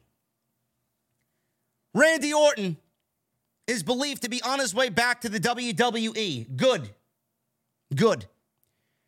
During the latest Wrestling Observer Radio, Garrett Gonzalez asked Dave Meltzer about Randy Orton's status, and based on what Meltzer has heard, it looks like Orton will be back on TV soon. All indications are that he's on his way back, says Meltzer, which is also good news because at the end of the year, there were definitely people worried about him.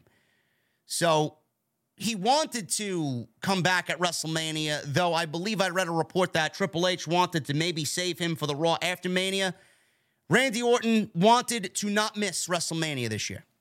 So he wanted to be at WrestleMania, and they're going to factor him in in some way, shape, or form, which is great because I personally, and I'm sure you guys feel the same way, miss Randy Orton. As for Matt Riddle, his tag team partner for now, RK Bro, Meltzer said not sure about Riddle. Riddle, you know what the situation with Riddle is. He could come back at any time. I have not heard his name mentioned at all. There have been hints that things are looking good for Orton's return after back fusion surgery last year. Orton is being brought in for WrestleMania weekend. And wrestling bootmaker Jose G. Sans stated last month that Orton recently contacted him about making boots for his return.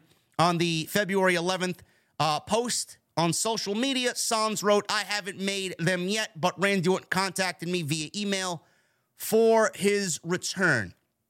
Now, it's not out of the realm of possibility that Orton could do something at WrestleMania, but at this point, it seems more likely that when he returns, it would happen sometime after the pay per view. I know that's what Triple H wanted. Maybe we get some sort of mingling with him and Matt Riddle at the pay per view. Maybe he kickstarts a feud with uh, somebody at the pay per view. I don't know. But Randy Orton, man, it is easy to slot Randy Orton in with some in on WWE television for something meaningful. Have him turn on Riddle. Let's get Randy Orton back to being a heel, and I would have him, you know, obviously do what he needs to do with Riddle, finish that up, and then Cody and Randy Orton sells itself. Randy Orton and Cody Rhodes sells itself. And my God, does Monday Night Raw need a top tier program for Monday night? That could be it. They got so much material to work. It doesn't even need a championship. It doesn't. I, I don't know if Matt Riddle and, and Randy Orton are going to be a thing after. They may continue that for all we know. We don't know. But if they don't, Randy Orton and Cody Rhodes right out of the gate. It, it, does even if Cody doesn't win the championship, I'd still love to see it because of the fucking rich history that they have. I mean, that would be fucking fantastic. For a title, obviously, it would be better. I could see that being a world championship match as well. Randy Orton turning heel, chasing Cody Rhodes as the world champion. I think that would be great. But only time will tell, man. I'm just happy that Orton's not retiring, and I'm glad Orton's going to be back on television because Monday Night Raw severely needs some top tier talent at the top of that card. Brock Lesnar. Nobody knows what is going on with Brock Lesnar in the WWE outside of the usual suspects. What does this mean? Now, there were reports that Brock Lesnar was telling everybody goodbye and that this would be his last WrestleMania. I don't know if that's true or not, but on the Wrestling Observer radio, Dave Meltzer said that whatever is going on with Brock Lesnar is being kept top secret and presumably, the only people who know his status after Mania would be people at the very top Vince McMahon, Nick Khan, and Triple H. Now, obviously, this comes from a PW Insider report recently that, re- that was reported that Lesnar was saying goodbye to people backstage at the Elimination Chamber and that he was finishing up with the company. That was quickly dumbed down and debunked, which I'm not surprised by. Meltzer was asked about the latest nugget of news on Brock Lesnar's status. Meltzer said the only nugget on Brock is that his stuff is a total secret. Nobody knows what's going on with him. Legitimately, nobody knows. And if Brock Lesnar ends up finishing up with the WWE and Brock Lesnar is going away for however long, are you going to miss Brock? I know I'm not. We've seen so much with Brock Lesnar, and everything that WWE has done with Brock Lesnar has been been there, done that. I, I don't get that sense with Brock Lesnar on TV. The last time I really got excited about Brock Lesnar is when he gave us that great match with Roman Reigns at SummerSlam. That was tremendous. That was quintessential grade A Brock. After that, I mean, even before that, what was he doing? He, he comes back, he does the same thing. His matches don't really mean much. If anything, it's three or four minutes tops. He barely works. It's like, how, how much can fans put up with that? I know I'm over it. You guys got to be over it. There's nothing left for him to do. How many times can he win the world championship? How many times can he wrestle Roman? How many times can he go in there and do the same suplex F5, suplex F5? I mean, I'm over it. He didn't want to work with Bray. He opted to work with Omos because Vince told him to. The only guy I would really care for him to work with that I would want to see is Gunther, and that is it. I mean, there's nothing else for him to do. So, what are we really doing here? The more he comes back, the more it's obviously, and it's obvious now, but it's going to be even more apparent that he's merely back because WWE is fucking shipping him a boatload of fucking money. How much money is he making a year? Six, seven million a year? Besides the merchandise that he sells and his pay per view bonuses. Brock Lesnar has lost his appeal. Did he lose his value? No. But I don't even think Brock Lesnar is the type of game changer that half of the fucking journalist geeks in the community think he is. It's been there, done that. Let's move on. Roman Reigns is taking a break from WWE this year. This was another bullshit story that people were all uh, talking about this week. WrestleVotes is telling Give Me Sport that Roman Reigns is set for a significant break after WrestleMania. Now, obviously, this got people talking. Oh, Cody Rhodes is winning the world title. That doesn't mean shit. That doesn't mean shit. Roman Reigns took a significant break after WrestleMania last year. What did he do? What did he do? He missed money in the bank. He didn't do much of anything on TV until SummerSlam. The build with Brock, what, what was it, three weeks? They announced the match at Money in the Bank. How many times were they on TV together to build that match? What type of story was there for them to build? Nothing. How many pay per views did he wrestle after WrestleMania? Did he wrestle at Backlash? Let me let me see. I don't think he wrestled at back, WWE Backlash 2022. Let me see. Did Roman wrestle at Backlash last year? I don't think he did. No. No, the main event. The main event. Oh, yes, he did wrestle. I'm sorry. He wrestled in a six man tag team match.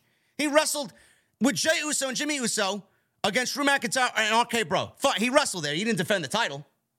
So he wrestled there. He missed Money in the Bank, and he didn't really do anything uh, until SummerSlam. So he's, he took a significant break regardless. So Backlash happened after WrestleMania. He did that match, did what he needed to do. He missed Money in the Bank, and then he wrestled again at SummerSlam. WWE gave Roman Reigns a significant break after WrestleMania last year, and the same thing is going to happen this year. He'll probably wrestle in Puerto Rico at Backlash this year, and he'll do the same thing he did in 2022. So taking a break this year doesn't mean, oh, Roman Reigns is going to drop the title. Oh, Roman Reigns is going to drop the title to Cody Rhodes, and Cody Rhodes is going to be the new guy on Monday night, and we're going to have a champion back on Monday night.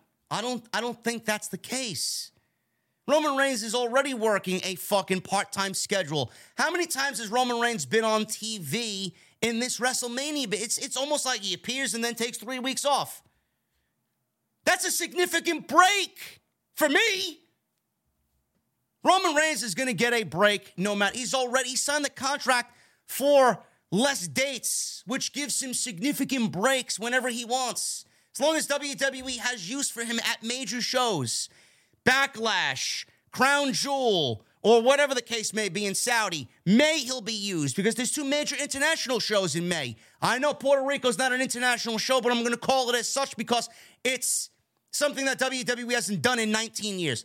Saudi, Puerto Rico, and then for the rest of that time, you know, I don't know what they do for Money in the Bank. They're not going to need him for Money in the Bank. They didn't need him last year going to SummerSlam. Goodbye. Roman Reigns can take all the time off he needs. And that's exactly what's going to happen. And this is not like the bloodline of last year. We got Jey Uso operating on a different level. We got Jimmy Uso operating on a different level. We got Paul Heyman there. I mean, if Paul Heyman is there, you know you're going to get some great story out of it. Solo's now added to the act. He wasn't in the bloodline last year up until Clash of the Castle. The bloodline is bigger, better, stronger than ever. And they, if they are without Roman, I mean, it's a little bit more easy for them on TV because they have now all elevated their game as well. Is it a big deal? Do you want your championship on Monday night? So do I. But WWE was going to offset that by calling up people from NXT and continue building the United States title. We don't know who's getting called up from NXT. We're getting Cameron Grimes. We could get a couple of ladies. Bron Breakker's going to get called up. Jay White may be on Monday Night Raw for all we know as a free agent signing into WWE with the rumors around that he's out there free. Who knows? AJ Styles is on his way back. Randy Orton's on his way. What the fuck do we need Roman Reigns for? Who gives a shit? Now, the problem is, yes, there's no world champion on Monday night, but this is not any any normal world championship title reign. This is not something to fucking sneeze at. It's a thousand fucking days. May, Puerto Rico will be right around the time that Roman Reigns reaches a thousand days. Of course, that's going to happen. I can't see WWE taking the belt off of Roman Reigns right before his 1,000 days. Yeah, just put it on Cody. But you're 50 fucking days away. You can't last 50 fucking days. You know, the WWE loves their big round numbers. Oh, oh, that's one with three zeros. You, you know they love their fucking numbers. Cody shouldn't win anyway. Oh, JD, how could you say Cody can't win? We, we, Roman is boring. Roman's had his time. I don't give a fuck. What has Cody done on TV to show you that he's struggled? Nothing. Oh, but he wrestled with a torn pec. I don't give a fuck about his torn pec. It happened back in May last year. I don't care. But what about Stardust? I don't care. This is Cody now. What has Cody done from January to now? Nothing. Stop living in the fucking past. That's not enough for me to sit here and say, Cody Rhodes, I bestow you the WWE title. No.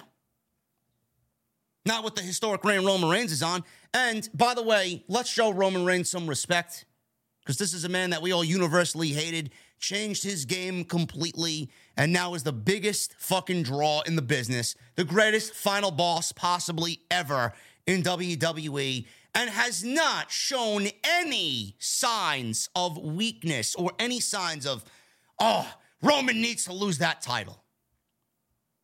Just like the CM Punk thing, when I said CM Punk is best for AEW television, it applies to this as well. Roman has not done anything to be in a situation where people are looking at him and ah, he needs to lose. No. Guarantee fucking you. I guarantee you when Cody wins that title, if Cody wins that title at WrestleMania, I guarantee you the way WWE books babyface champions, that shit flounders in two months. Guaranteed. They failed with McIntyre. They failed with whoever it was before McIntyre, and they're gonna fail with Cody. It, it just it's in their DNA. Happens in AEW. They can't book baby faces. WWE can't book babyface champions. That's why they have the titles on Roman because Roman is fucking bulletproof. You can't fuck up with Roman. Triple H is not certain on the biggest WrestleMania decisions. My imaginary watch says that we're five days out. and He doesn't have any concrete plans for WrestleMania. I call bullshit. Now, this is coming from WrestleVotes via Give Me Sport. Obviously, with Roman and Cody being the biggest match at WrestleMania, WrestleVotes is reporting that Triple H hasn't fully decided on who's going to win. WrestleVotes says on Twitter, and I quote, I'm told this is contingent on if or when Roman eventually loses the titles. As of now, those plans are now not certain. WrestleVotes tweeted as well that Roman Reigns is reportedly, like I mentioned before, set to take a significant break from WWE after WrestleMania.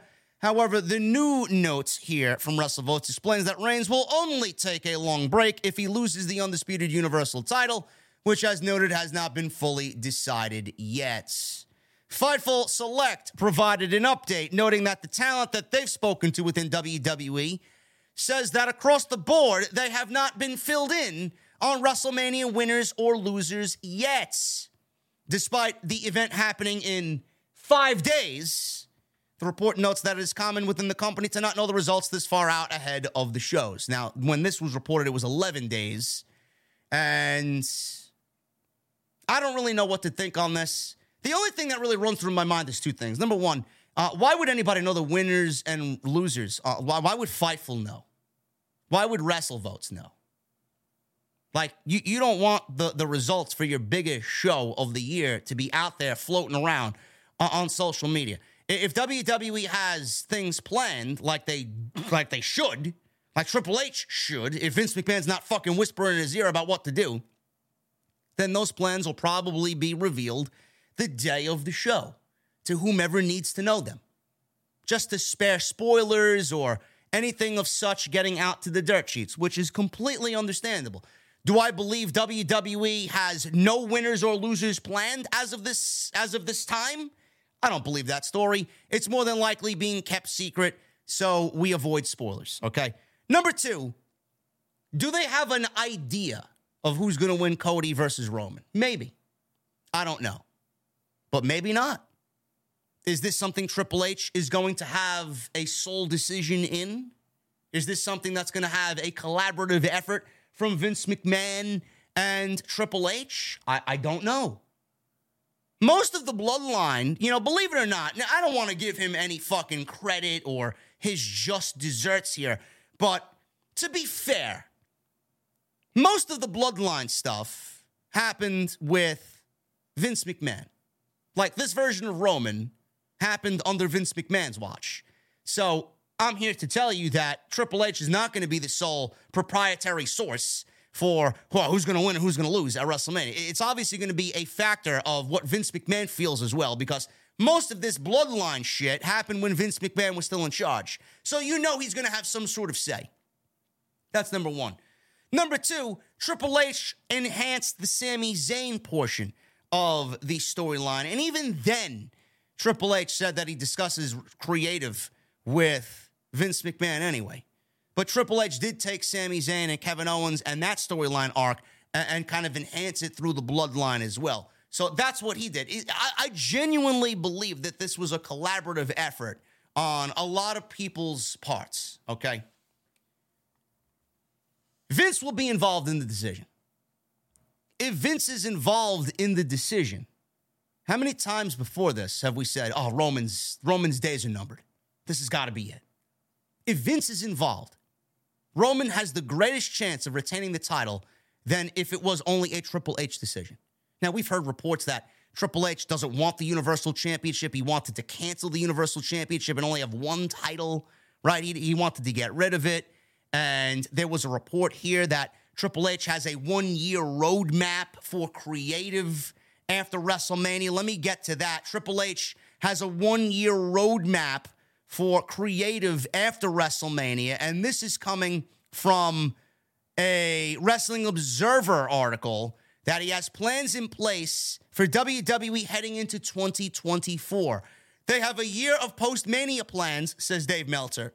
This is not something where we're going to do WrestleMania and then the creative team, Hunter, is going to wake up and be like, where the fuck are we going now? What are we going to do now? End quote.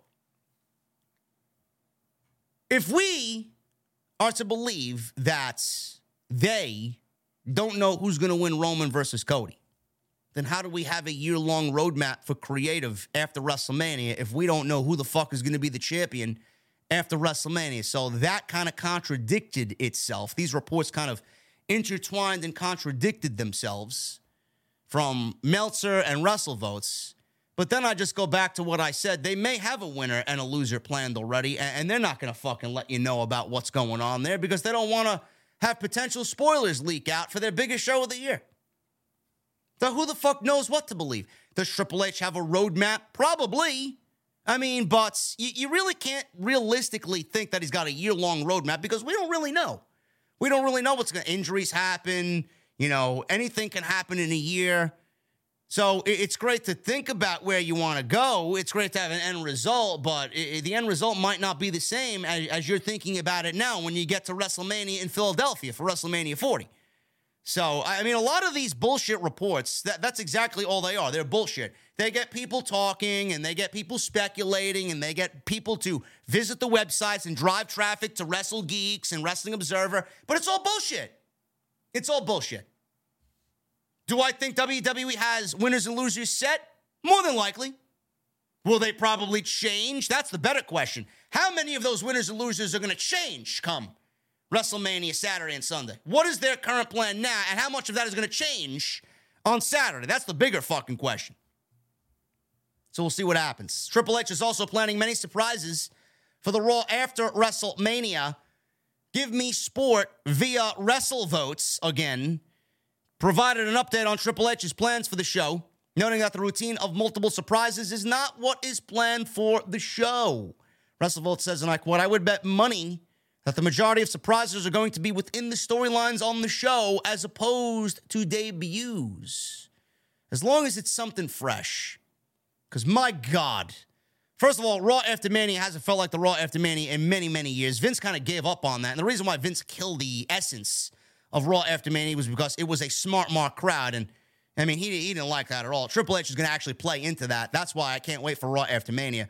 Uh, they don't want to go down that road. I don't think that will happen. WrestleVotes didn't completely rule out debuts, specifically naming Zack Ryder, Matt Cardona as a return that we could see. They added, I think you might get one debut. I think you might get Zack Ryder. I think you may get an NXT call up, but I don't think five, six, or seven people are showing up because that's just not the reality. If you bring in 10 people to a roster that can't even use everybody right now, you have to look at what you are doing. End quote. And they are right. WWE's got a loaded roster right now. Could they use more names on Monday? Sure. They could certainly use more names on Monday, and they could certainly use more names on Friday. I mean, if you want to split five and five to give the shows a different feel, fine. Mix it with some NXT call ups, mix it with some free agency, fine. I think that's great. Monday Night Raw needs something. We got the rumored returns of AJ Styles. We got the rumored return of Randy Orton coming back to Monday Night Raw. Who knows if Cody's going to be a champion on Monday? Is he going to beat Roman? Is he going to retain the titles, Roman, and take them back to SmackDown? We don't know. We don't know. Where Sami Zayn and Kevin Owens going to go when they win the tag team championships? I, I don't know. But you got Randy Orton, AJ Styles. Those guys are going to add a lot to Monday Night Raw. Cameron Grimes is already slated for a main roster call up. He changed his entire look and physique. Bron Breakker's dropping the title to Carmelo Hayes. He's getting called up after Monday Night Raw as well. We may see Casey and Kayden Carter over on Monday or Friday night as well. Somebody else potentially, Roxanne Perez could get called up. I don't know. Jay White's out there. His name is heavy in the free agent market. Zack Ryder, Matt Cardona, he's out there. He's given clues and hints that he wants to come back and basically said he's been working his way back to the WWE. So who the fuck knows? I mean, the more that they add, yes, it's going to push people off of television that are currently there right now. But WWE needs something new and something fresh. Is it a problem? Potentially. But it is a bad problem to have? No. No. I think they've done a very good job of utilizing talents in and out that circulate on television. Some weeks you don't see somebody, then the next couple weeks you see uh, those those people return, and vice versa. It's a nice revolving door of talent on Monday and Friday night. So I think it's a good problem to have, but that's the whole that's that's what everybody expects on the Raw after Mania. They expect these returns and surprises and call ups. There's got to be at least some of that.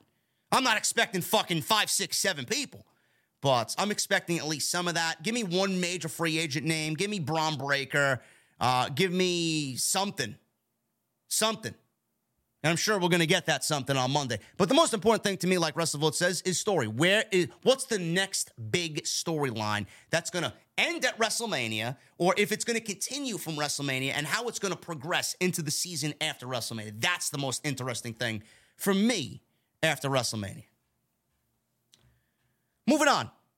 Bray Wyatt, his WWE status remains unclear. Who gives a shit? Wyatt has disappeared from WWE television. So has Bobby Lashley, and the company is no longer pushing Wyatt versus Lashley at WrestleMania, as it was previously reported that Wyatt has had a physical issue. The latest report noted that Wyatt is dealing with an illness. I told you guys that it's more than likely COVID related and it stems from a heart issue.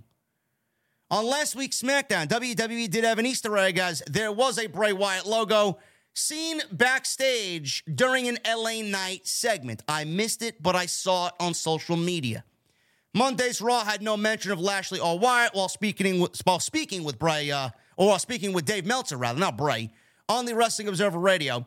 Dave Meltzer noted that nobody knows what is going on with Wyatt right now, as there wasn't a mention of Wyatt or Lashley on Raw. Meltzer is still not confirmed whether the match is off the WrestleMania card, but it's not looking likely. He says, and I quote, Man, nobody knows what's going on there. Not a mention of Bray all night.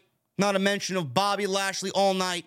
Yeah, I mean, it looks like to me, I don't want to say it looks like he's off the show, but it looks like he's off the show because they are not mentioning his name at all. They did a little flash with Bray Wyatt on Friday's show, so he's obviously still with the company. There was another video where they showed him briefly, so it's not like he's been scrubbed completely. He was supposed to be at the show Friday night. Whatever it is, it's a health issue, and the health issue hasn't cleared up. If they were confident that it was, they would have at least have Bobby Lashley out there doing promos and stuff. End quote.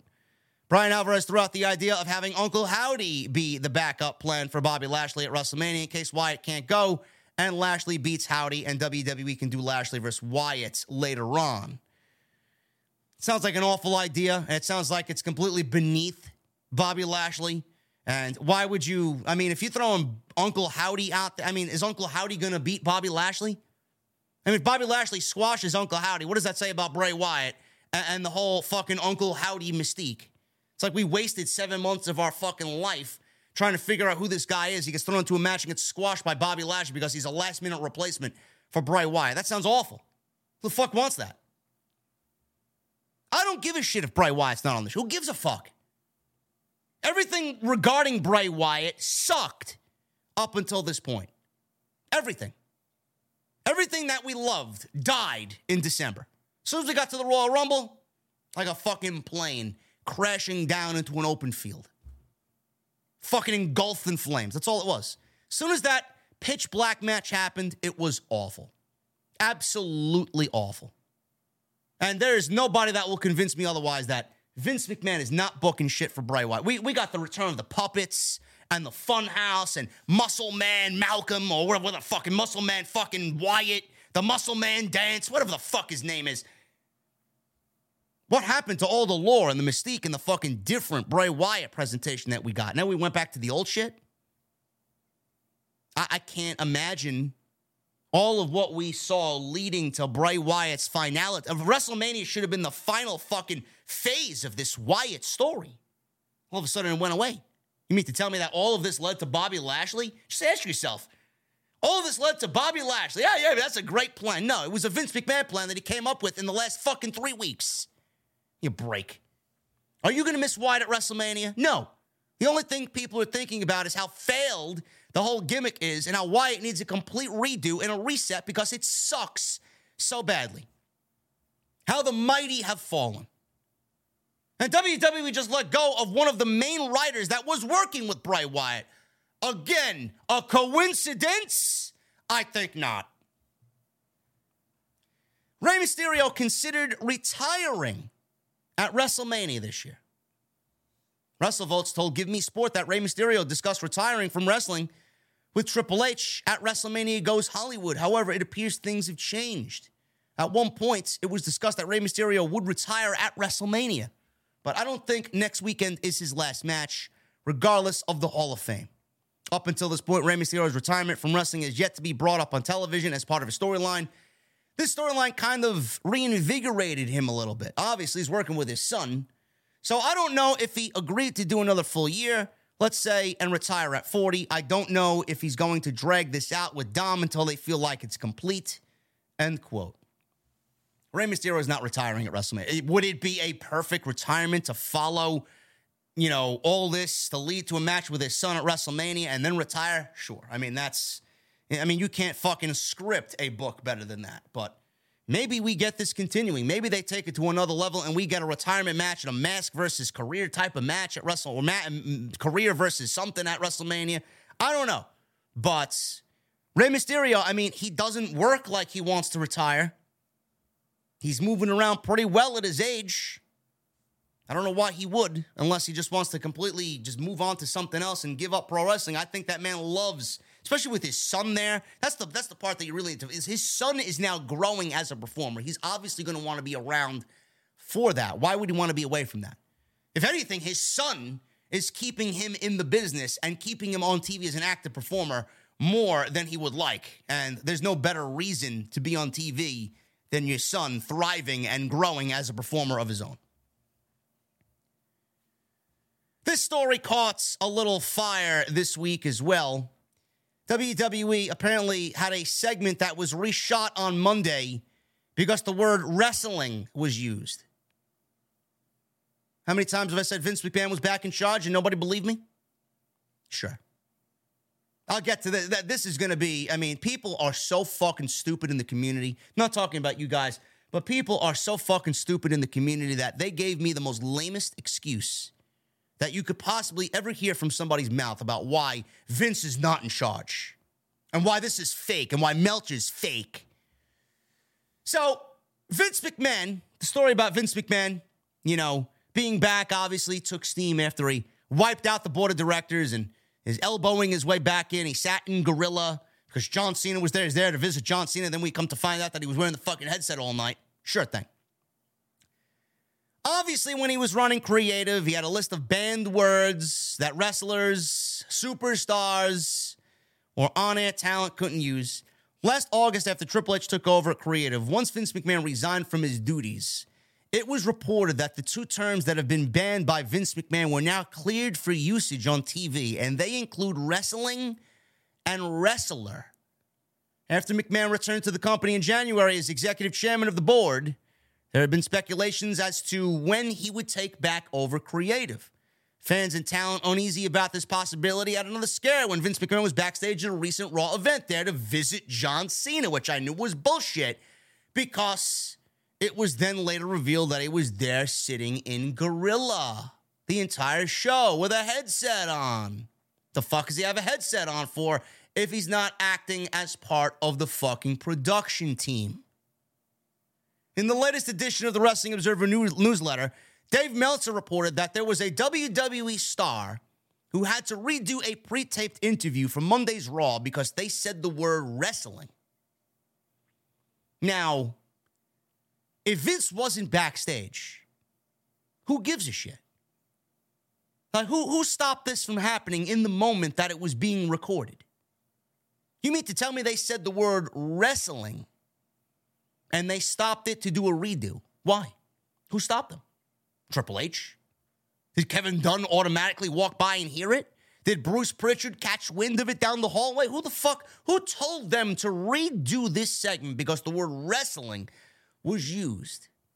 Unless, unless plans and, and, and terms changed and, and they didn't know and they're basically telling the, the roster who's in charge again because they can't say this fucking word that was clearly used back in August and September. I remember a Kevin Owens and Drew McIntyre segment where they wrestled on Monday Night Raw where they said wrestling and wrestler on Monday night. Remember that? I do. Pepperidge Farm remembers. I fucking remember it.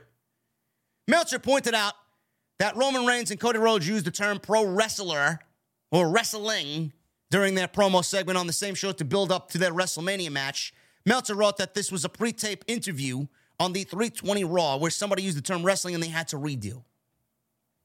Fans ran with this and, and said Meltzer was lying and this report was bullshit. But Meltzer mentioned, Meltzer pointed out the same excuse that the fans were using when people like me claimed that Vince McMahon is back in charge or his influence is now heavily more involved than it was before, which clearly it is, because this wouldn't be a thing or a story, and this wouldn't be a redo if his his essence, if his influence wasn't backstage. Oh, but Roman Reigns and Cody Rhodes said wrestling. Vince is not in charge. Roman Reigns and Cody Rhodes could take a steaming dual dump in the middle of the ring. Cody Rhodes and Roman Reigns could commit cold blooded murder in the middle of the ring, and it will be swept under the rug.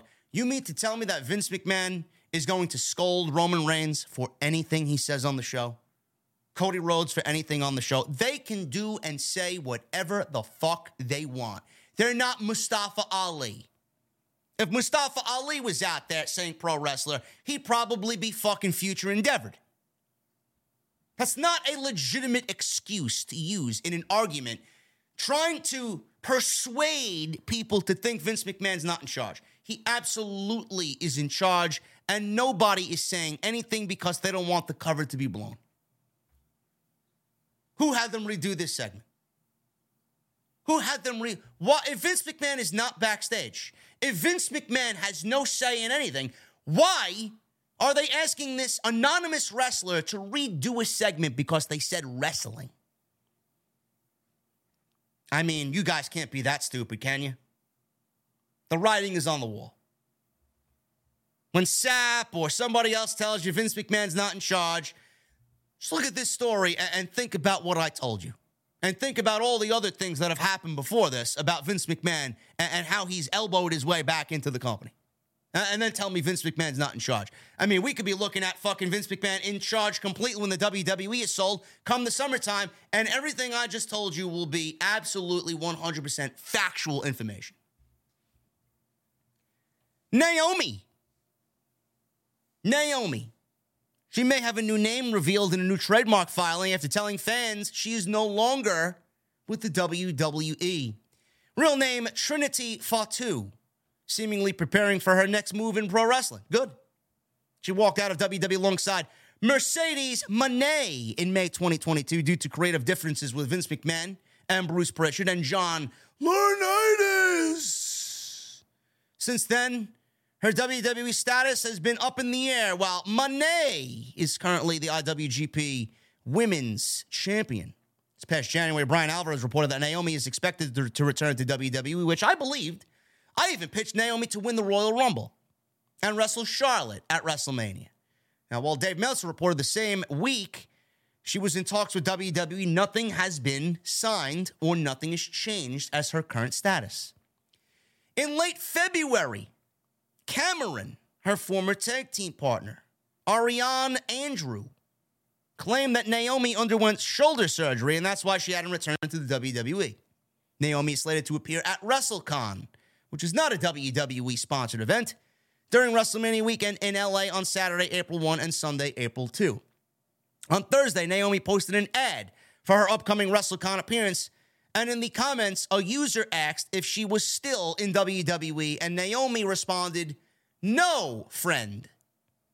On March 20th, Naomi filed a trademark through Michael E. Dawkins, who secures countless pro wrestler trademarks, for the term Trinity Star with two R's.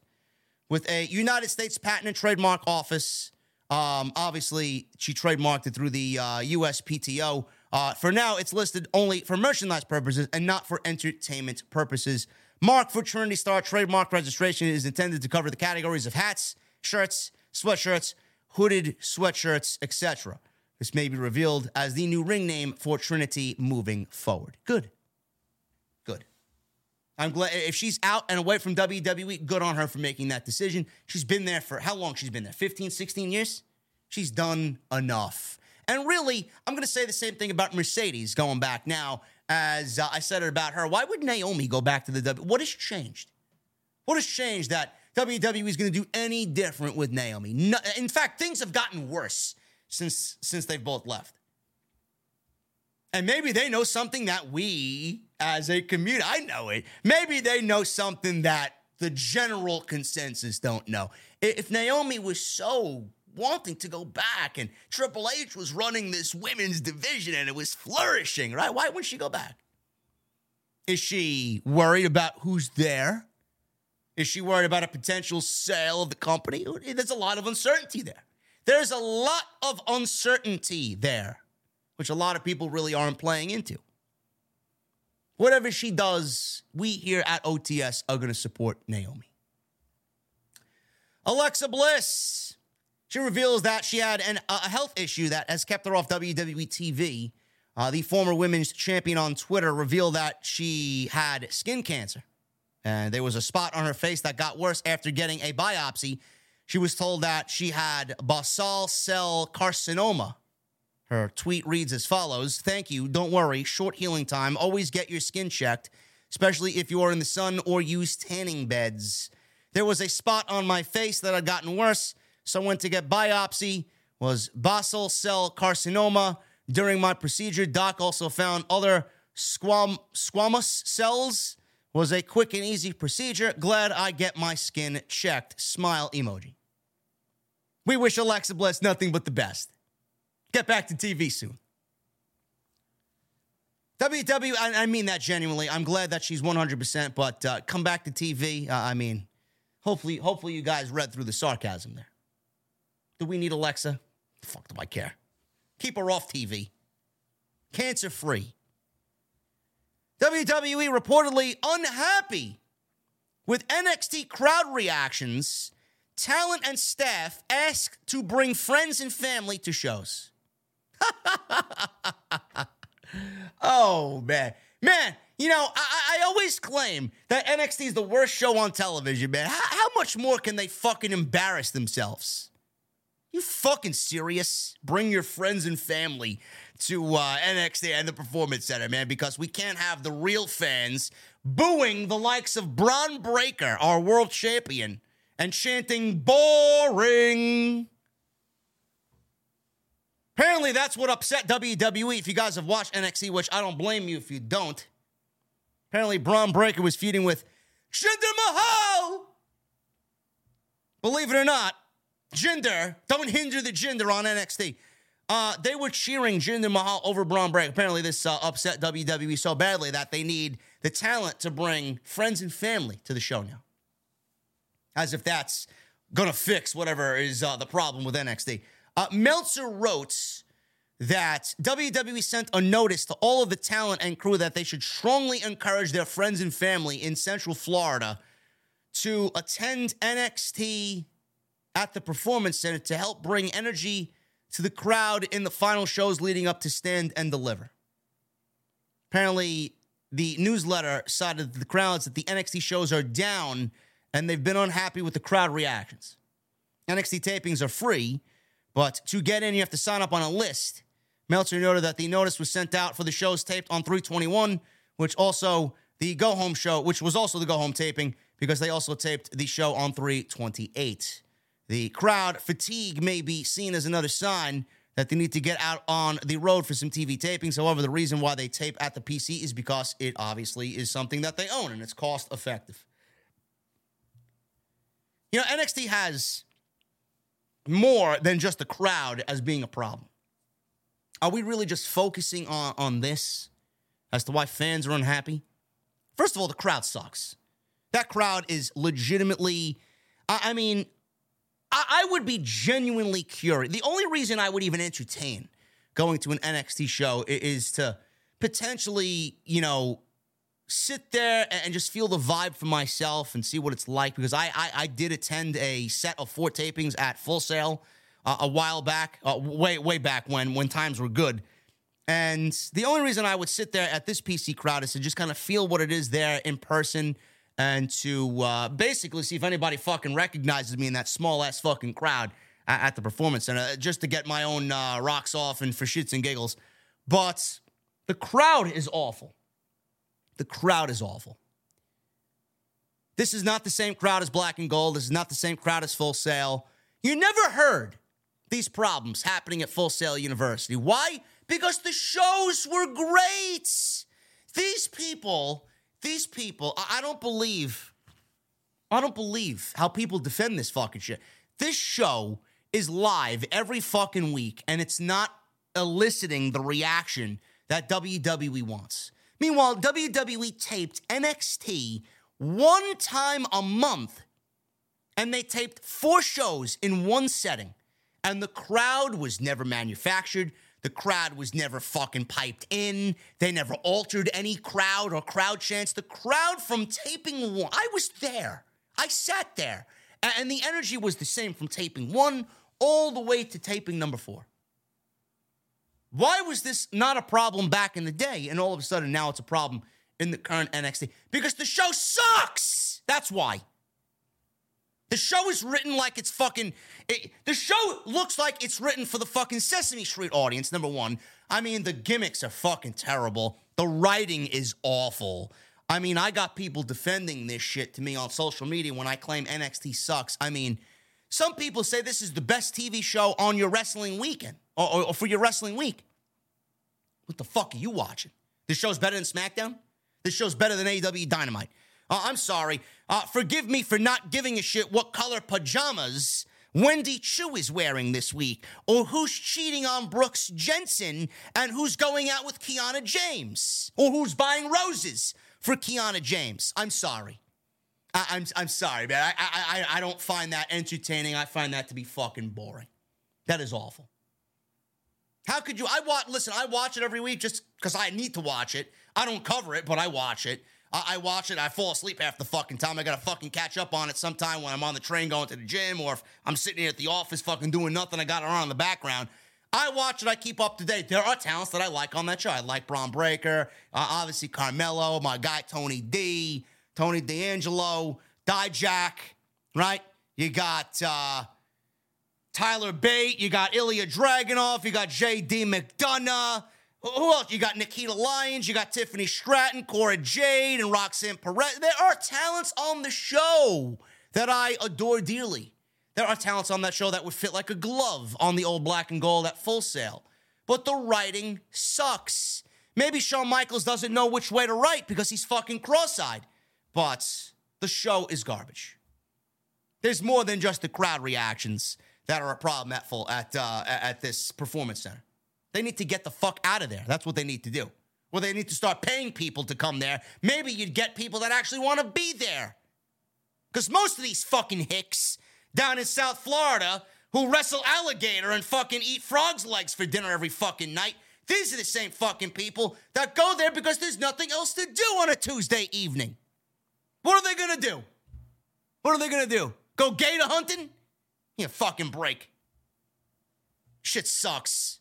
NXT is a joke. Garbage. Moving on. AEW star Miro declined to lose a battle royale and has not been booked in months. Miro finds himself in a very peculiar situation on AEW. He's over with the fans. People have high expectations, want to see him on TV, But he hasn't been on TV and only had four matches in 2022. The last time we saw him, I believe, was at Full Gear. No, not even Full Gear. Before that, going into Full Gear, September, I believe, he was on TV.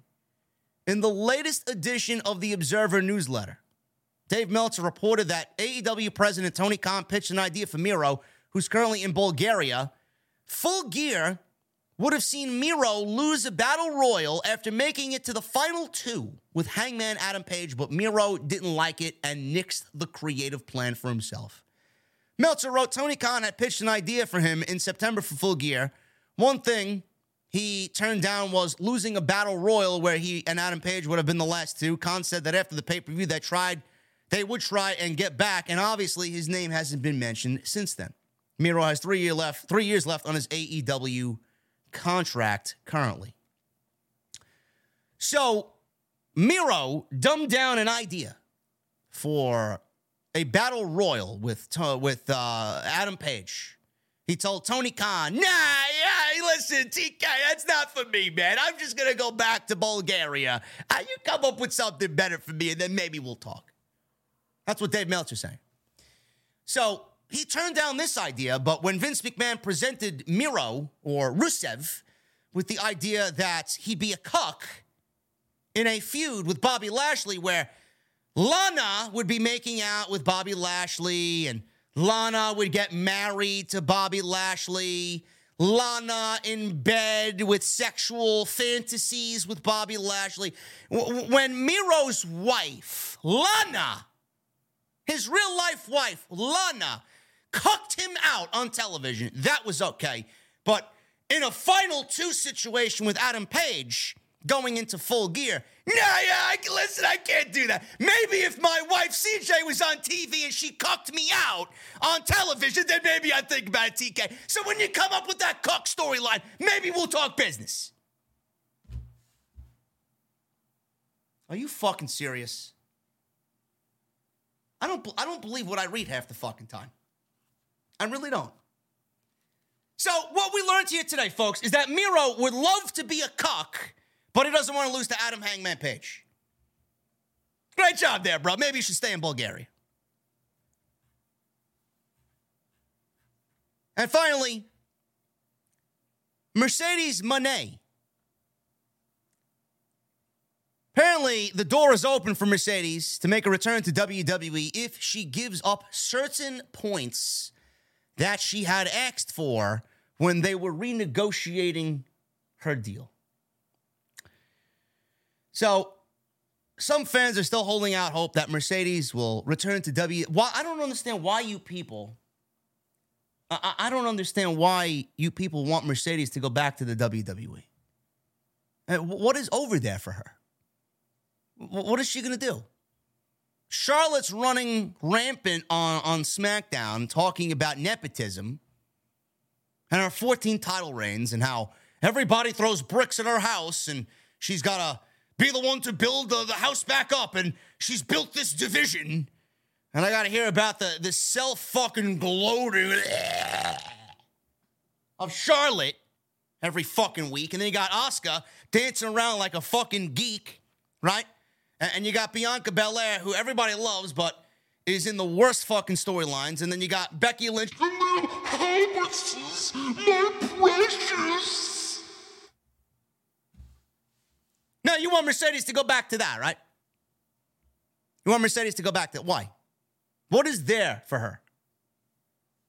Meltzer stated in the Wrestling Observer newsletter that the stardom match that she has is her final match with Bushiroad.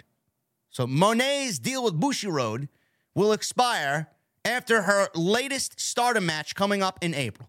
Meltzer added that the door for Monet to return to WWE is open if she's willing to give up, asking for certain points that she wanted when in talks with WWE while away from the company and before she got her release.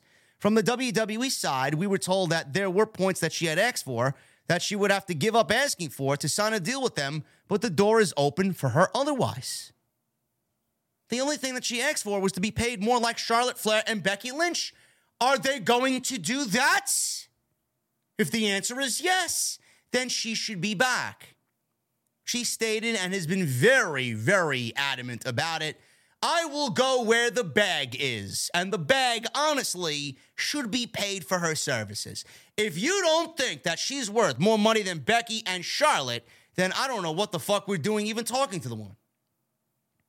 Now, I do believe that Vince McMahon and John Laurinaitis, the old administration, fucked her over. And I have within good reason to know that Mercedes was negotiating with them, and then there was a lapse in communication to a point where when Triple H tried to get involved, it was too late. She already made her decision. She was gone. I don't think she negotiated with Triple H because I do think if Triple H and, and Sasha sat down together, she'd be back. But by that time, the decision was made. Why does she want to go back there now anyway? There's nothing that this woman can do to make that division better. And they know, they know that company knows they're not going to do anything to change what they have currently on TV right now. And they know that they just want her to want her. They're not going to want her to build a division around. To, this is the same fucking company that said Sasha has peaked. Meanwhile, she just had one of the best women's matches in the last 10 years with Kairi in her first match away from WWE, and she's got the foundation built for her to make a fucking difference wherever she goes for women's wrestling. Why would she want to go back? What does she ask for? What does she need to give up? Give up wanting to be better? Give up wanting to be the face of the division? Give up wanting to be the one that they build a fucking company around? Give up asking for more money? She can do this and make just as much, if not more money away from WWE, so why go back? I hope she doesn't go back, at least for now. Where will she go after April? I don't know. Does Tony Khan bring her in? I don't know. That's gonna uh, that's gonna cause a whole nother shitstorm. Does she go to AEW? Is she the one to make the change? Are they gonna change the way that they book their women's division with Mercedes there? I don't know. I don't know. As far as I'm concerned, both major United States promotions don't do wrestling, women's wrestling rather, the way that it needs to be. Anyway, guys, that's all I got for you. There's no cucking on this show. Miro is a cuck, especially in WWE. I'm not saying he's legitimately a cuck, but I mean, what a ridiculous fucking demand. Oh, I can't lose to Adam Page, but I willingly told Vince McMahon that I'd be cucked out by Bobby Lashley and Lana, my real life wife, on TV as I pop out of a wedding cake. Fucking ridiculous. Anyway, guys, I thank you guys for joining me on the podcast tonight, man. I hope you enjoyed what you heard here tonight. Tonight's sponsored by the Ridge. Go get yourself a Ridge wallet, man. You got liter- legitimately a couple of hours left, uh, less than two hours, to go get go get yourself a Ridge wallet. Make sure you guys go get yourself a Ridge, and I want to thank them for once again supporting the podcast right here on Off the Script. Ladies and gentlemen, tonight we are celebrating, and not only because once again we are sponsored by my beautiful friends over at the Ridge, but tonight we are celebrating the Ridge and their 10 year anniversary, man. That's 10 years of great reviews, iconic wallets, and you guys know how much I personally love the Ridge. The Ridge is obsessed with making durable, space saving gear that you're actually going to use every single day. So stock up on a wallet. Go get yourself a key case. Go get yourself a ring or a watch and organize your life every single day a little bit better than yesterday, man. I love the Ridge. Everything about it, I love it. And tonight, it is so special that we are going to give you guys 40% off now through March 26th if you go to ridge.com slash script. Once again, that's ridge.com slash script. And you're going to save 40% off for their 10 year anniversary on anything that the Ridge offers, man. How many times have you guys heard me talk about the Ridge and how ugly your wallet probably looks? I get complimented on my wallet every single time. I want to tell you guys a little bit of a story, man. You know, the nicer weather's coming. I love to go down to the Jersey Shore. I love to go visit my outdoor beer gardens. When I drink my favorite cold beverage outside in the beautiful summer sun, I usually have my wallet face up on the countertop so I know that I'm ready to pay for whatever I've ordered. And I get so many people complimenting not only on my wallet, but at the same time, I'm looking at everybody else's wallet. And I'm saying to myself, why don't they have a ridge? Why are their wallets so ugly and bulky and made of cheap leather and, and they're all worn down and decrepit. I mean, why would you want to carry around a wallet like this? Why don't you want to carry around a Ridge wallet and make yourself just feel better about yourself? The Ridge is so great, man. Up to 12 cards in this thing you can hold, plus room for cash. There's over 30 different colors, including carbon fiber and burnt titanium. Their wallets have over 50,000 five star reviews, so you, you guys know that you're getting quality. The durable material means each wallet comes with a lifetime warranty, and the Ridge team is so confident that they will actually let you test drive this for 99 days. You can send it back for a full refund if you don't love it. And one of the most important qualities about the Ridge wallet, it is RFID blocking with RFID blocking technology. So you guys know you are safe from digital pickpockers when you're out and about this summer. It's unbelievable, man. So please go get yourself a Ridge wallet, ridge.com slash scripts. Once again, that's ridge.com slash script. Save 40% off for their 10 year anniversary. And I want to thank my great friends over at The Ridge for once again sponsoring today's podcast right here on Off the Script. I want to thank The Ridge, as always, for sponsoring the show tonight. Thank you guys so very much. Show your support, man. Go get yourself a wallet today, ridge.com slash script. 50 likes for a 1,000, guys. That's what I love to see, man. I love that energy. 50 likes for a 1,000 likes. That's the minimum tonight. Super chats are open. We're going to get to them in a second. And memberships are still open. Get them on in. So you guys are going to be seated Friday inside my mother's basement, man. Debut opening night, grand opening. Can't wait to uh, show you guys what we've been working on for the last three months. Drew Gooch with a new membership. Drew's going to be in my mother's basement. Thank you, brother. What the fuck are you drinking tonight, man? Lord Jake Coyle with a $5 super chat. My Ridge came in the mail yesterday. It's the best wallet I've ever had. Thanks, JD. That's what I love to hear, Jay. Enjoy it, brother. Thank you so much. Jonathan McCardle with a 1999 super chat. Hey, JD, just wanted to say that Missouri got hit by a tornado Friday night. Media out of Jackson says several been killed and some are still missing. Thoughts and prayers, please. Yes, Jonathan, I did see that. Thoughts and prayers with my OTS family suffering from that tornado in uh, in Missouri that hit Friday, man. That's awful, awful, awful stuff there. Dylan Cummings with a $5 super chat. Hey, JD, you are the realest motherfucker in the IWC. Wish you didn't get hate. Comes with the territory, bro. Uh, I have uh, a spare ticket to Forbidden Door. Do you want it for $130 at Dylan on Wheels? Uh, Dylan, uh, I am probably going to sign up for some media tickets if I could uh, find the email.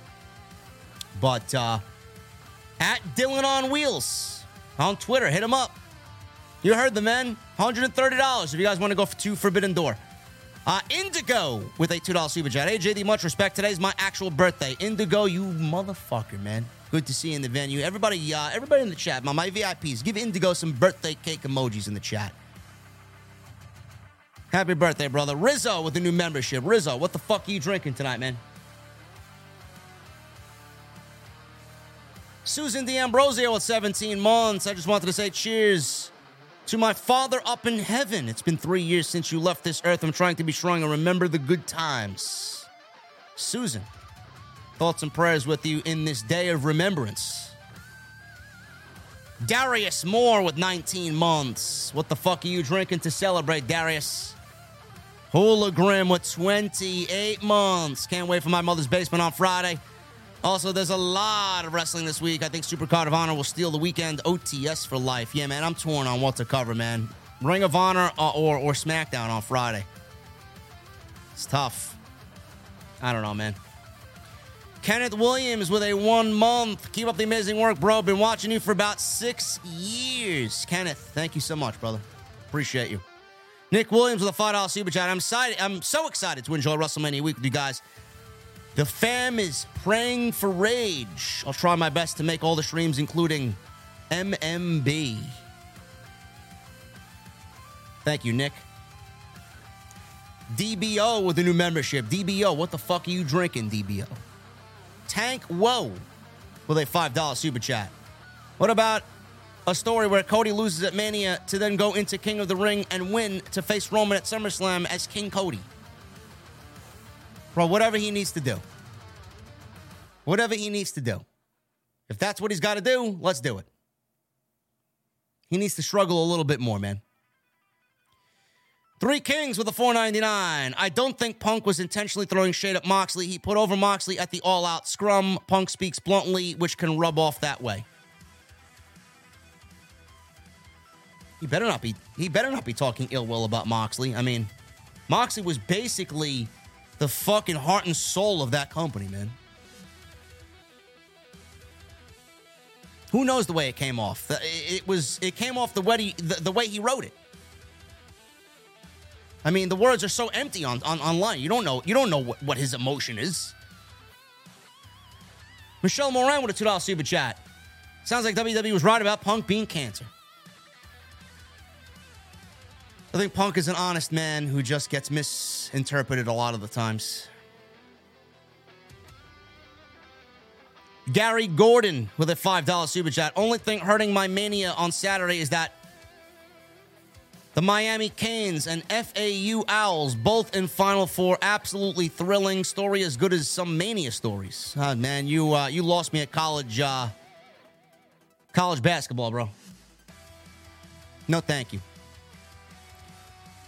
Jason Barker with a $5 super chat. What's up, JD? What are you drinking? I have a liquid death iced tea. Bro, I tried the liquid death iced tea for the first time yesterday, man. The Armless Palmer is fantastic. I would love to buy me a case of it, but they only sell them in eight, and they're $17 on Amazon. A little too expensive for iced tea, man. I spend I I, I, I spend what fifteen dollars for the uh, regular seltzers, and they get and they get twelve in a case. Hope WrestleMania was very fruitful for reactions and stories going way into next Mania. Yeah, I hope so too. No, Triple H has got something planned. Who to ops with an eight months. AJD, sadly, I relapsed last night by taking Oxy after being sober for three years. Gonna have to go back to rehab. Please send prayers from the OT. That's that's awful. Who to ops. I'm praying for you, brother. We're all human, man. We're all human. Don't beat yourself too too much over it. Thoughts and prayers in the venue, man, for uh, Huda Ops. Eight months.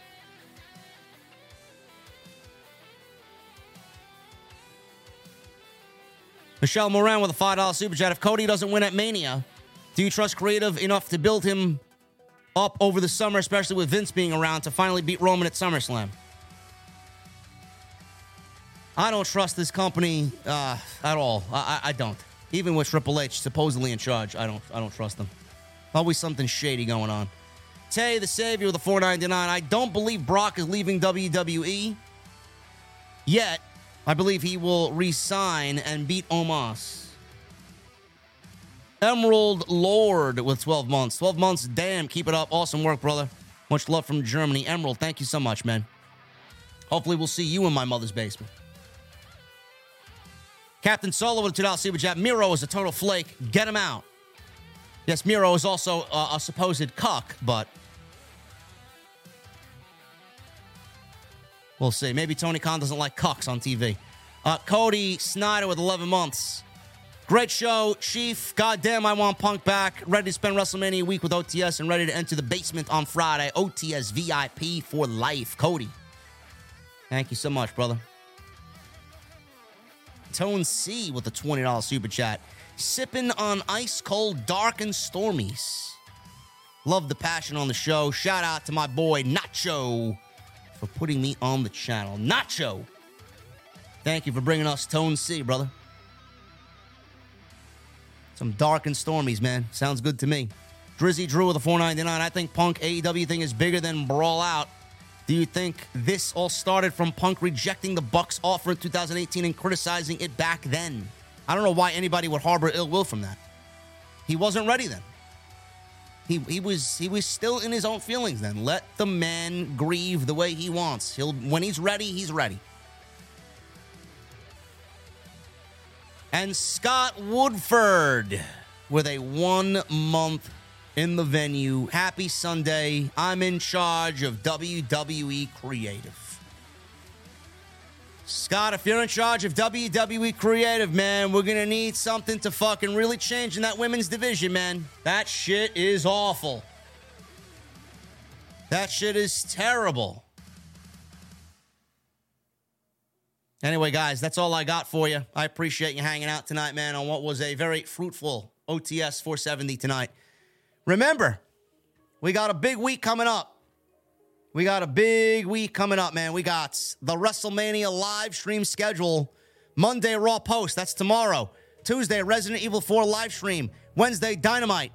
OTS on Thursday. SmackDown on Friday, which is also the debut of my mother's basement. Stand and deliver watch along on Saturday at 1 p.m. WrestleMania Night 1 post on Saturday, WrestleMania Night 2 post on Sunday, and then the Raw After Mania, man. I will be as busy as anybody in the entire community come Wednesday or come uh, Monday. Never mind, Wednesday. Come Monday, man. It's going to be a great week here on the podcast, man. It's going to be awesome. Thank you guys very much for all your support tonight. Great show. We are four likes away, four likes away from 1,000 likes. Appreciate you guys very much, man. Cal L with a $5 super chat. Hey, JD, I met Kurt Angle today at LA Fitness in Pittsburgh where I work out. Cool dude. I'm surprised he could walk into the fucking gym. Holy shit. Anyway, guys, uh, thank you so much for all the support. Thank you for the super chats. Thank you for the memberships and the recommitments to the VIP club. Thank you for uh, being here tonight on your Sunday nights. We'll be back live on Monday with the Raw Post Show. Continue to hit that thumbs up. Follow me on social media at JD from NY206. That's Twitter, Instagram, TikTok, and Cameo. Links are down below in the description of this very video. Go check out all the other content on the channel live streams, YouTube shorts, extra. There may be some extras thrown about in there during the week next week, man, to keep you guys covered because there's only going to be one OTS on Thursday. So we will uh, worry about the news that breaks as we get it. And go check out the Ridge, man. Ridge.com slash script. Code scripts for 40% off www.ridge.com slash script. Go get your 40% off in your Ridge wallet today. Guys, tomorrow's the start of WrestleMania week, man. The busiest week for us podcasters and content creators in the community. Hopefully you join me. We're going to break records again this week like we did for the Royal Rumble, and I'm super excited for you guys to join me this week, man. Thank you for all the support. Love you guys. Gonna love spending the week with you. It's gonna be great. And until tomorrow, guys, have a great Sunday night. And I'll see you live tomorrow on Monday, right here on the podcast from the venue for Monday Night Raw right here on OTS. I'll see you guys later.